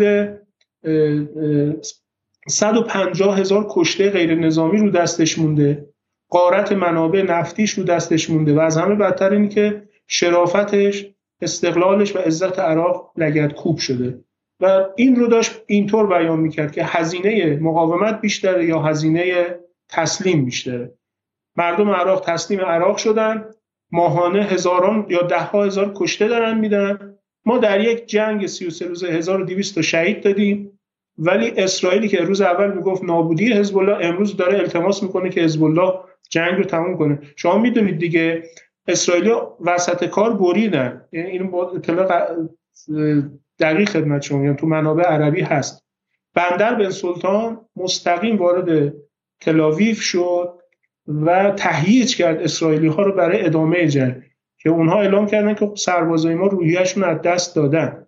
که بندر بن سلطان این جمله معروفه که گفت که پول از ما، سرباز از شما، شر حسن نصرالله و شیعانش از سر ما کوتاه کنید. این عین اون جمله‌ای که ملک فهد تو اجلاس طائف سال 59 قبل از شروع جنگ صدام علیه ایران به صدام گفته بود. یه چک سفید امضا به صدام داده بود، گفته بود که یا صدام، سرباز از تو، پول از ما، شر خمینی و شیعیانش از سر ما کوتاه کن. دقیقا همین داستان توی این جنگ 33 روزه تکرار شد که بعد در نهایت وقتی دیدن اسرائیل واقعا کاری از پیش نمیبره، به خصوص کجا ماجرا رو شد؟ خب توان اصلی اسرائیل نیروی زرهیش و تانکاش بود. تانکای مرکاوا خب آوازه افسانه‌ای پیدا کرده بودن و میگفتن قوی ترین تانک دنیاست. وقتی تو منطقه بنت جبیل اینا وارد شدن و حزب الله اول اجازه داد اومدن تو دشت، وقتی وارد دشت شدن یه دفعه دونه دونه توسط موشک‌های کرنت حزب الله اینا شکار شدن و فیلمش هم داشت همزمان فیلم برداری می‌شد و المنار پخش می‌کرد. دیگه آبرو نه برای ارتش اسرائیل باقی مون، نه برای صنایع نظامی اسرائیل، که خب شما میدونید تو خبرها اومد که کشوری مثل ترکیه که تو صف خرید تانکای مرکاوا بودن، بعد جنگ 33 روزه تقاضای خریداشون رو پس دادن، چون عملا تانکای مرکاوا آبروشون رفت. خب اینا اگر پیروزی نیست چی تلقی میشه؟ شما آبروی پرآوازه ترین دستاورد صنعت نظامی اسرائیل که مرکاوا بود رو به باد دادید. پرآوازه ترین بخش ارتش اسرائیل که یگانهای عملیات ویژه بود تو این جنگ به باد رفت. یگان عملیات ویژه سایرت ماتکال که عملیات انتبه رو 1976 انجام داده بود و یک در واقع آوازه افسانه‌ای رسیده بود، تو بنت جبیل و مارون و رس بی آبرو شد در مقابله با چریک‌های حزب الله. من میگم تو اون مقاله دکترین افعی و عقاب دوستان اگر بخونن سرچ بکنن میاد. من تازه این رو تو سال 1385 همون زمان نوشتم بر اساس داده‌های آشکار. الان که سالها گذشته و خیلی مسائل بهتر رو شده، تلفاتی که اینها تو مارون و رس، تو بنت جبیل و مناطق جنوب داشتن، تلفاتی که در مقابل چریک‌های حزب الله، چریک‌هایی که جدا از هم افتاده بودن، کاملا ارتباط قطع شده بود و هر هسته مقاومت در هر روستا و دهکده‌ای فقط خودش و خودش باید رو پای خودش میستاد در مقابل نیروهای متجاوز اسرائیلی. علی‌رغم همه اینها جوری سازماندهی شده بودن و جوری تجهیز شده بودن که از پس ارتش تابون دندان مسلح اسرائیل بر اومدن. اینا تا بنت جبیل و اینا پیش اومدن، به طور موقت هم اشغال کردن، ولی چنان ضرباتی خوردن که مجبور به تخلیه منطقه شدن که اون داستان اون تانک اسرائیلی که شما نشون دادید که چپ شده تو وسط جاده، عملا همین ماجرای همین شکست رو داره نشون میده. و شما اصلا به دو طرف داستان هم اشاره، یعنی نگاه میکردید کاملا متوجه میشدید که جشن پیروزی حزب الله رو در این سو میدیدید و در اون سو که وزرای خارجه کشورهای عرب و کشورهای اروپایی و آمریکا دائم در تل‌آویو دارن قدم میزنن. از تل‌آویو خانم رایس می اومد بیروت با فواد سینیوره که اون موقع نخست وزیر لبنان بود. حالا شما ببینید حزب الله در چه شرایطی داره با اسرائیل می‌جنگه. دولت لبنان کاملا از پشت داره به حزب الله خنجر میزنه، کاملا با غرب هماهنگه، کاملا با سعودی هماهنگه و کاملا پشت مقاومت خالی کرده و دائم داره هم مارونی ها، قوات نیروهای سمیر جعجع، هم دولت، اهل سنتی که هماهنگی با سعودیا بودن، دائم حزب الله رو در واقع عامل اصلی جنگ معرفی میکردن و تو حزب الله تو این شرایط داره با اسرائیلی که پشتش آمریکاست، پشتش اروپاست، پشتش سعودیه، پشتش کشورهای خائن عرب منطقه است، داره یه تنه میجنگه و تنها کسی که داره حمایتش میکنه ایرانه و حاج قاسم سلیمانیه. خب و آخرش میگم آقا خانم رایس وقتی جنگ شروع شد چی گفت؟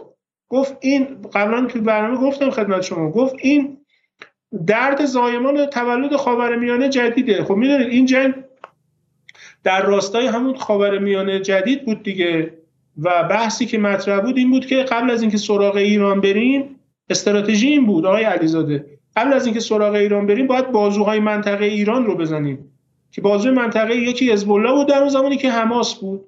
حماس تازه سال 2004 در رقابت انتخاباتی غزه رو گرفته بود و حزب الله هم خب تو انتخابات پیروز شده بود.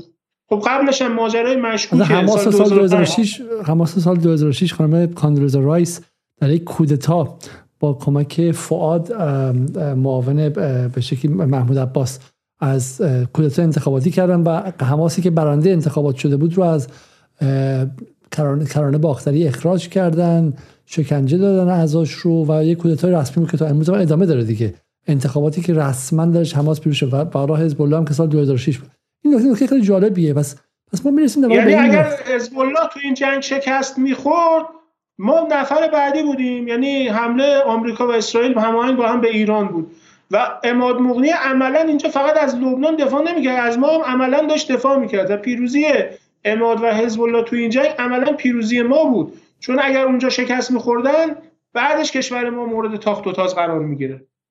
این نکته خیلی نظرم نکته پایانی میتونیم همینجا بشه که بحث رو به نظر من تموم کنیم. به نظرم خیلی جای خوبی رسیدیم و اون کجاست و اونم این که اگر واقعا نقشه نومحافظه‌کاران آمریکا برای خاورمیانه شکست خورد و این نبود که مثلا خیلی عجیبه، این من بالا ببخشید به حرف میاد تو ایران هنوز بحث اینه که خاتمی گفت گفتگوی تمدن‌ها بعد اونور نشو، اصلا تو باغ نیستن، اصلا انگار شما مثلا چه میدونم اصلا متوجه نشید تو منطقه تو کشور چه اتفاقی افتاده و از چیزایی نجات پیدا کردی.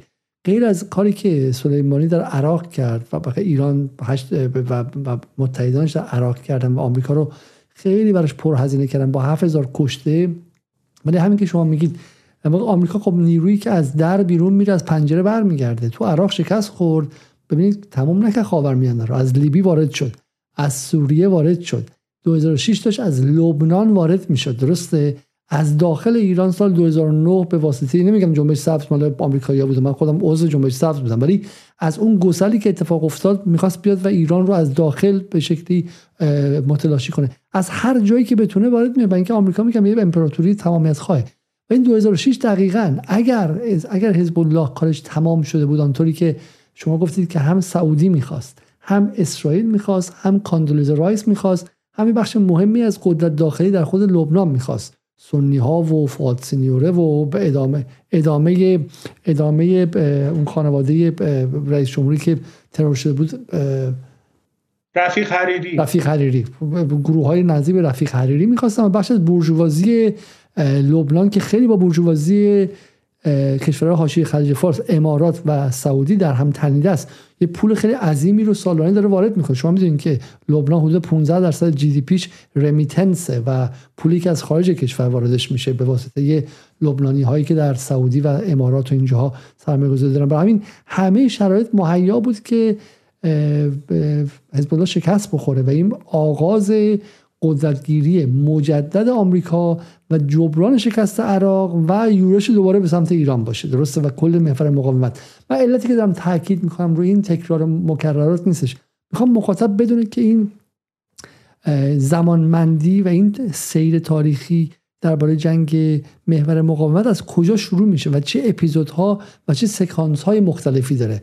اگر شما در سوریه و بحث مدافعان حرم رو دارید، ایران اونجا جنگیده، روسیه وارد شده، بعد مرحله بعدی الان ایران هم مرز شده با اسرائیل، این اپیزودها بعد همه رو بغل هم دیگه ببینیم، پشت سر هم دیگه است. و 2006 خب خیلی اتفاق مهمیه. دقیقاً 2006 اگرچه بعد تعداد کشته‌های لبنانی بیشتره، اما برای اولین بار به اسرائیل درس میده که ما اصلا حواسمون نبود که این طرف چه قدرتی هستش. خب و از 2006 به بعد پیروزی حزب الله، برخلاف گفته العربیه، پیروزی حزب الله در اینی که اسرائیل دیگر جنگی نکرد در این ابعاد.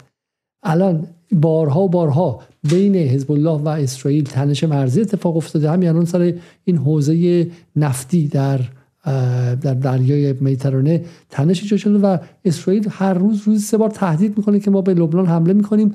ولی از 2006 تا حالا 17 سالی که صلح عملا پایداری اتفاق افتاده و این میوه جنگ 2006. آیا علیزاده روننبرگمن تو اون مستندی که برای حاج قاسم ساخته شد تو اسرائیل حرف جالبی میزنه، میگه تو اسرائیل میگن که ما چنان درسی به حزب الله دادیم که حزب الله دیگه جرأت حمله به اسرائیل پیدا نمیکنه. بعد خودش اینجوری تصحیح میکنه، میگه ماجرا این نبود، ماجرا این بود که ما چنان هزینه‌ای تو جنگ 2006 دادیم که دیگه جرأت نمی‌کنیم دوباره بخوایم اون رو تکرارش بکنیم.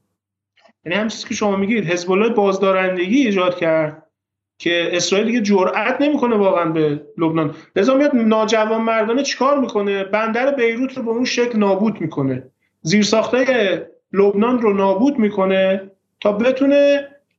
بعد تحریم میکنه لبنان رو، مثل ایران با کمک آمریکا تحریم ارزی میکنه، تحریم دارویی میکنه که همین در واقع دوگانه معیشت و مقاومت رو اونجا درست بکنه تا مردم لبنان انقدر تحت فشار بذاره که مجبور بشن مقاومت رو واگذار بکنن تا مثلا معیشتشون تامین بشه که اونم تامین نخواهد شد در نهایت.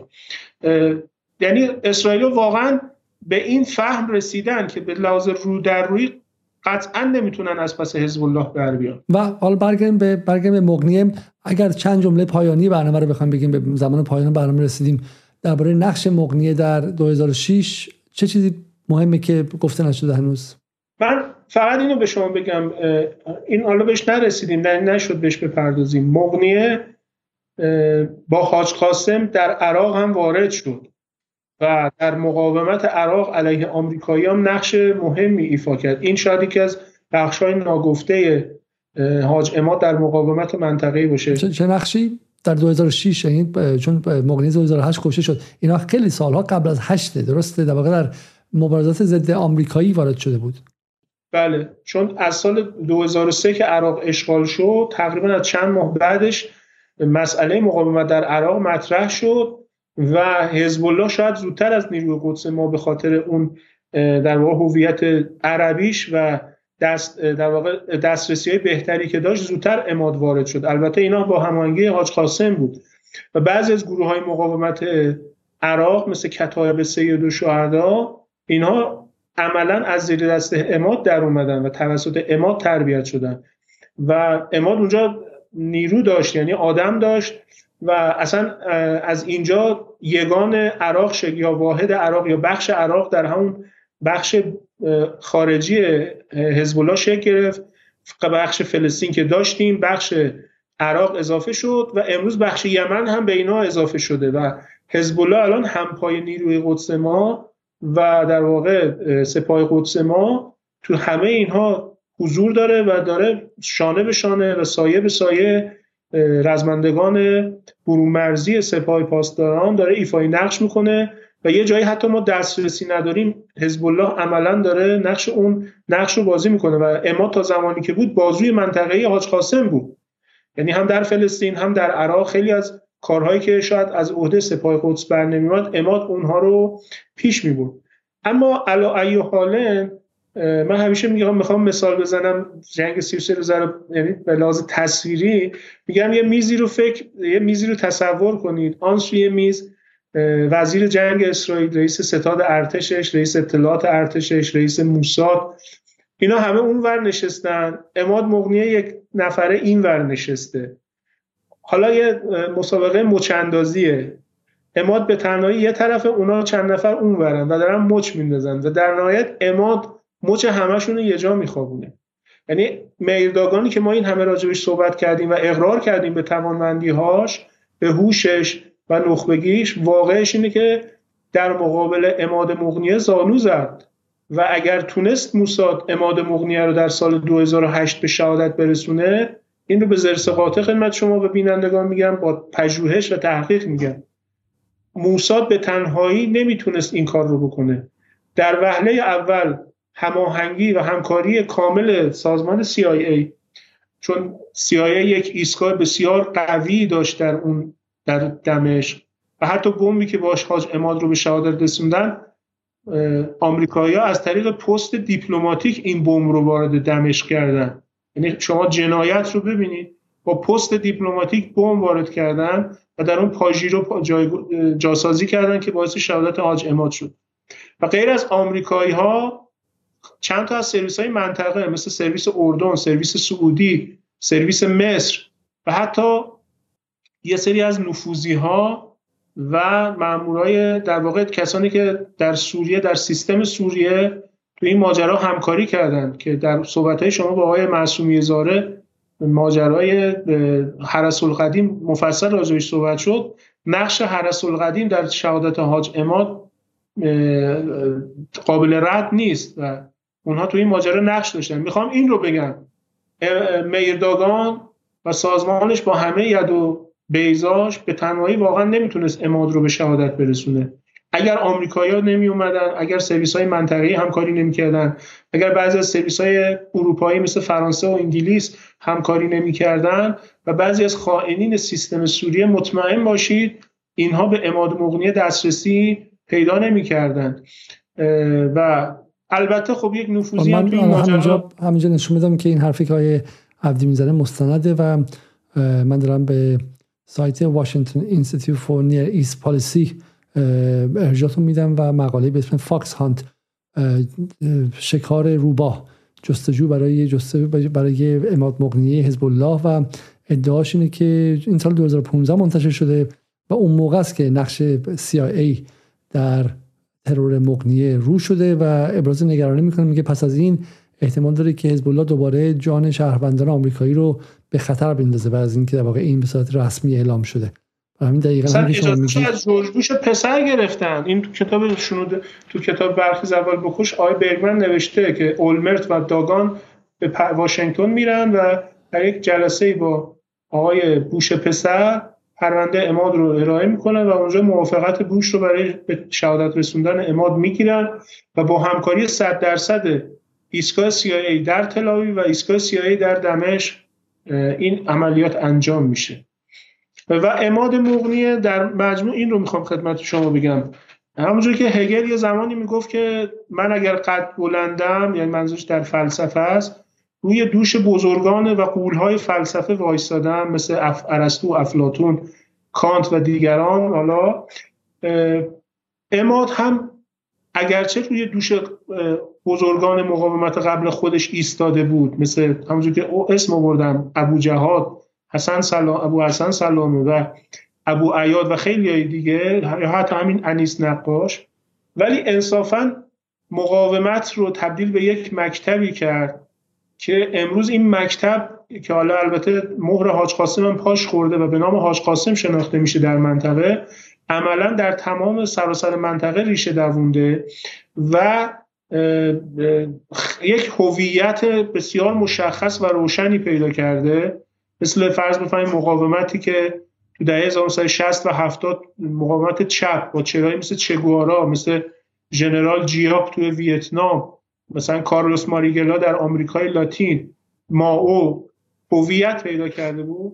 مقاومت این جنس هم با عماد مغنیه که هویت مشخصی پیدا کرده، یک تبدیل به یک مکتبی شده هم در اجرا و در میدان کارآمدیشو تا الان کاملا نشون داده. همین که الان بله این اون لیست تروری که عماد مغنیه رو در واقع در لیست صدر لیست بود به دلیل ضرباتی که به امپریالیسم آمریکا در منطقه زده بود و مهره‌های سلطه‌گری آمریکا تو منطقه رو حذف کرده بود و عماد با نخبگی خودش، هوش خودش، ذکاوت خودش و همونجور که شما در ابتدا درستی گفتید با عجوبه جنگ سایه هاست. هیچ کدوم از شخصیتایی که اسم بردیم در جنگ سایه ها چون این قابلیت هایی از خودش نشون نداده بود و نتونسته بود بزرگان و در واقع قوی ترین رجال اطلاعاتی امنیتی دشمن رو اینطور مخبور خودش بکنه. یعنی شما اینطور تصور کنید ما از میردگان تا الان میردگان قوی تر تا حالا در رأس موساد نداشتیم. میردگان واقعا مخبور عماد مغنیه شد. CIA واقعا مخبور عماد مغنیه شد. بارها خواستن ایشون رو شکار کنن. برادر ایشون فؤاد رو و جهاد رو تله‌گذاری کردن که ایشون رو به واسطه اونها شکار کنن، موفق نشدن. اونها رو به شهادت رسوندن ولی خود عماد رو نتونستن. یه موردش رو خدمت شما عرض کنم معروفه که میگن عماد 6 ماه تمام در زیر یک وان حمام زندگی کرد تا در واقع چون به شدت در تعقیبش بودن هم موساد هم سیا هم سرویس‌های دیگه در دهه 1980 در لبنان. 6 ماه تمام ایشون زیر یک وان یک جایی رو تعبیه کرده بود، اونجا فقط بهش غذا و آب میرسوندن، اونجا پنهان شده بود تا نتونن بهش دسترسی پیدا کنن. ما با یک چنین عجوبه‌ای مواجهیم که عملاً تبدیل شده بود به بهش میگفتن مرد هزار چهره. حتی براش این شایعه رو درست کرده بودن که صورتش رو جراحی پلاستیک کرده و چهرهش رو تغییر داده، در صورتی که دروغ بود، اینطور نبود. اینم لیستی بود که اسرائیلیا سال 2011 اگر اشتباه نکنم من اولین بار این لیست رو دیدم، لیست ترور موساد بود که خب اونایی که به شهادت رسیدن رو نشون اون در اون زمان عماد هست، سمیر قنتار و جهاد. این البته مال فکر کنم سال 2014 باشه که بعد در لیست شما محمد زیف رو دارید از پایین سمت راست، حاج قاسم، مصطفی بدرالدین و مصطفی مغنیه. از این لیست فقط الان مصطفی مغنیه زنده است، پسر بزرگ حاج عماد یعنی برادر بزرگ جهاد. جهاد هم به شهادت رسید و مصطفی هم در لیست تروره و اونجور که من شنیدم. حالا این آیا این به معنی نیست که اسرائیلی‌ها موفق شدن که همه مغزهای متفکر مبارزه با خودشون بزنن؟ ببینید این حرف به دو جهت درست نیست، چون خیلی ها هنوز هستن که دارن مقاومت رو پیش میبرن و اسرائیلیا نتونستن اونها رو حذف کنن. یکیش همین مصطفی مغنیه است که من خیلی شنیدم ایشون خیلی به پدرشون شبیه و روحیات و حالات و اون نخبگی و عجوبگی پدر در ایشون هم دیده میشه. اما یه بارم فکر کنم راجبش با هم صحبت کردیم، شاید با این تمام کنیم بهتر نباشه. اسرائیلیا در تاکتیک برندن، در راهبرد بازنده. یعنی منظور چیه؟ منظور اینه که اسرائیلیا در ترور موفقن، در حذف فیزیکی موفقن، در ربایش موفقن. اما آیا تونستن در بلند مدت امنیتشون رو تامین کنن؟ سید عباس موسوی رو شهید کردن. آیا حزب الله نابود شد؟ عماد مغنیه رو شهید کردن. آیا حزب الله نابود شد یا حزب الله ضعیف شد؟ حزب الله امروز 10 برابر حزب الله سال 2006 قوی تره. اینها فکر میکردن با بلایی که سر سازمان آزادی بخش فلسطین آوردن، مثلا ابو جهاد 1988 حذف کردن، ابو عیاد 1989 حذف کردن و در نهایت خود آقای عرفات رو و سازمان آزادی بخش فلسطین و فتح رو به اضمحلال کشوندن و نصیب آدمایی مثل محمود عباس شد. فکر می‌کردن با زدن سید عباس موسوی و عماد همین بلا سر حزب الله میاد، ولی دیدن حزب الله زایش داره و با حذف بزرگانش نه تنها تضعیف نمیشه، قوی‌تر هم میشه. لذا اسرائیلیا در تاکتیک که اون حذف و ترور و ربایش و خرابکاری موفقن، ولی در بلند مدت در راهبرد بازندن و الان 17 سال جرأت هماوردی با حزب الله رو نتونستن پیدا بکنن. از این جهت میگم که این خطاست اگر اشتباه کنیم که موفق شدن. خودشون تقریبا فکر می‌کنم الان دیگه به این نتیجه رسیدن. حزب الله امروز دهها برابر سال 2006 توانمندی داره. و امروز در حزب الله امروز صحبت از اینه که در جنگ آینده یگان رضوان حزب الله که نامگذاری شده از نام خود شهید مغنیه که نام سازمانیش در حزب الله حاج رضوان بود، در جنگ آینده دیگه حزب الله تدافعی نمی‌جنگه، مسئله آزادسازی شمال فلسطین رو در دستور کار داره، یعنی منطقه جلیل رو تا حیفا رو قرار اینها برن آزادسازی بکنن. اسرائیل الان مانور که انجام میدن مانور اشغال لبنان نیست، مانور جنگ با نیروهای رضوان و نیروهای پیاده و زرهی حزب الله در شمال فلسطینه. یعنی الان اسرائیلیا مانور نظامیشون تدافعیه و حزب الله مانور نظامیش الان تهاجمیه و این الان خودش داره نشون میده که کی پیروزه و کی شکست خورده است. اسرائیلی که تو جنگ 6 روزه در واقع در همون یکی دو روز اول کل ارتش‌های عربی رو زمینگیر کرد، امروز باید مانور نظامی رو جوری انجام بده که اگر نیروهای حزب الله وارد شمال فلسطین شدن در مقابل اونا چی کار باید بکنه. این از هم خیلی نکته پایانی جالبیه که اولا که واقعا ببینید که دولتی که از بالا تا پایینش با ترور همراه شده بعد دنبال اینه که ایران رو به خاطر تروریست بودن در لیست‌های تحریم بذاره و دسترسی مردم ایران رو به حقوق اولیه قطع کنه و ما در اینجا دیدیم که در واقع استراتژی اصلی اسرائیل در این سالها ترور بوده. حالا میتونیم در خود تهران ما دیدیم دیگه، از فخری زاده گرفته تا صیاد خدایی و غیره و وقتی میگیم حکومت تروریست اسرائیل این رو بر اساس فکت داریم میگیم. دومین مسئله همینه، این که این ترورها باید پرسید تا کجا موفق شده، برخلاف خب ما می‌دونیم که اسرائیل ترور دانشمندان عربی رو هم در دستور کار داشته، دانشمندان مصری، دانشمندان اردنی، دانشمندان کشورهای عراقی و غیره و اونجا موفق شد. ولی جالبه که در مورد حزب الله این به شکلی زایش مقنیهای دیگه بوده، مثلا ایران از زمانی که سلیمانی کشته شد، با اینکه سلیمانی فردی غیر قابل مقایسه با هر نفر دیگه‌ای نه فقط در نیروی قدس بلکه در کل سپاه پاسداران، ما با خیلی از فرماندهان سپاه پاسداران از این حرف میرنجم ولی قابل مقایسه با هیچ کم از، یعنی یک سر و گردن دو سر و گردن از نفر بعدی بالاتر بود. ولی از زمانی که سلیمانی رفته تا امروز این 2.5 سال قدرت ایران هم در منطقه هم در به شکلی در جهان بیشتر شده.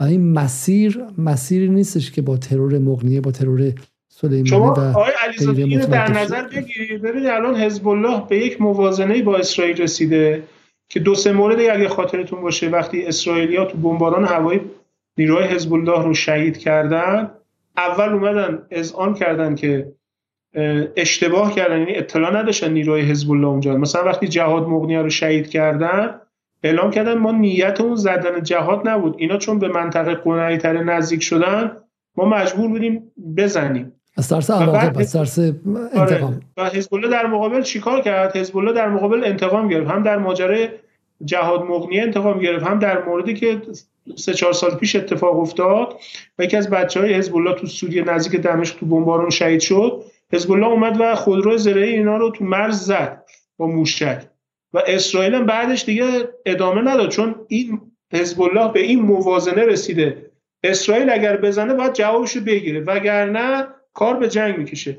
خب این الان پیروزیه یا شکست؟ کدوم کشور عربی در منطقه خواب همچین وضعیت میدید به همچین موازنه قوایی برسه؟ حزب الله یه گروه چیرکیه. اگر واقعا میخوایم پیروزی مغنیه رو ببینید و این جمله از هم بالا شما جمله آخر خودتون آماده کنید، اگه میخوایم پیروزی مغنیه رو ببینید در سخنرانی‌های نصرالله با ببینید، نصراللهی که میگه باران آتش بر سر اسرائیل میریزیم، یعنی توی یه قسم نمیدونم کجاست در یک خانه‌ای در محله زاهیه وایساده و اسرائیل چه این تهدید میکنه و اسرائیل هم کاری نمیتونن بکنن، اگر میتونستن 2006 بعدی رو راه مینداختن و همین نشون میده که دست حزب الله تا کجا پره، دست محور مقاومت تا کجا پره و موازنه قوا چگونه عوض شد. و این میگم نکته مهمش، اپیزود خیلی مهمش 2006 بود و حالا به واقع این لگاسی به قول انگلیسی ها یا میراث یا تراث به قول عرب ها، میراث بسیاری و از جمله عماد مغنیه است. جمله پایانی آقای عبدی بفرمایید، من میخوام بحث به پایان برسونم. عماد مغنیه به نظر من اگر خوب در موردش کنکاش بشه واقعا در مقابل تمام چهره‌های مقاومت چه مقاومت اسلامی چه غیر اسلامی به نظر من یک سرگردن از همه بالاتر میسته، هم در نبوغ، هم در نخبگی، هم در توانایی ذهنی، هم سازماندهی و هم عملیات، و عملاً به نظر من به یک فرماندهی بی‌رقیب و یک عجوبه تاریخی در حوزه مقاومت تبدیل میشه که هنوز که هنوزه به نظر من ابعاد او به درستی شناخته شده نیست و ما فقط تونستیم در حد بضاعت خودمون راجبش تو این برنامه صحبت بکنیم. امیدوارم که فرصت‌های دیگه‌ای مهیا بشه که بشه درباره ابعاد ایشون بیشتر صحبت کرد. ولی تعبیری که میتونم داشته باشم به نظر من در واقع عماد رو میشه تشبیه کرد به ذوالفقار در واقع مقاومت مردم منطقه علیه در واقع اشغالگری و سلطه طلبی. یعنی عماد همچون ذوالفقاری بود که برای مردم منطقه رهایی بخشی، نجات بخشی و آزادی بخشی رو به ارمغان آورد. جالبه که چگوارایی به شکلی بومی در این منطقه است و ما نه رمانی در موردش می‌بینیم، نه فیلمی در موردش می‌بینیم، نه حتی به شکلی آیکون سازی و عکسی ازش می‌بینیم و به هیچ وجه واقعا اینکه میگم مبارزان در خط مقدم می‌جنگند، اما افرادی که در پشت خط جبهه باید اون پیام رو منتقل کنن و اون تصویرها رو بسازن، آیکون‌ها رو بسازن و شما ببینید در خیابان‌های تهران، در خیابان‌های بغداد، در خیابان‌های جای دیگه ببینید که چند نفر با مغنیه آشنا هستن، اگر اسمی هم ببینن به خاطر تبلیغات زشت و زمختی که انجام شده فکر می‌کنن که این مثلا خیلی جاشون اشغال کرده، در حالی که این چه گوارای غرب آسیاست و چه گوارای ناشناخته. امیدوارم کسانی بلند شدن و فیلمی در موردش بسازن، برنامه‌ای بسازن بهتر از این برنامه ما و بتونن اینها رو بخشی از تاریخ ما کنن. اینا ریشه های ما هستن، اگر ما ریشه هامون رو نشناسیم مقاومتی وجود نداره و باز دشمن میتونه از جای دیگه‌ای برگرده. در همین 100 روز در زندگی آزادی این که اینقدر راحت تونستن مرزها رو جابجا کنن و مرزهای اخلاقی، مرزهای ارزشی و غیره، ارزش‌های فرهنگی و ملی ما رو با لگدمال کنن این بود که ما منطقمون رو نمیشناسیم و ما مقاومتی که در این سال‌ها رخ داده رو نمیشناسیم و نمیدونیم که میدونیم کدوم کشورها نابود شدن در حد کلمه، عراق، افغانستان، لیبی، سوریه. نمیدونیم کشورهایی که نابود نشدن چگونه نابود نشدن و چه کسانی مرزبانی کردن تا اون کشورها مثل عراق و افغانستان و لیبی به تلی از خاکستر تبدیل نشن. و اینها کسانی هستن که به خاطرشون خیلی از ما امروز زنده ایم. شب و روزتون خوش و از اینکه تا این لحظه 2 ساعت خورده‌ای 240 دقیقه مهمان ما در جدال بودید. ممنون از آقای عبدی هم که این برنامه رو با شما تقسیم کردن. تشکر دوباره می‌کنم. تا فردا شب، خدا نگهدار.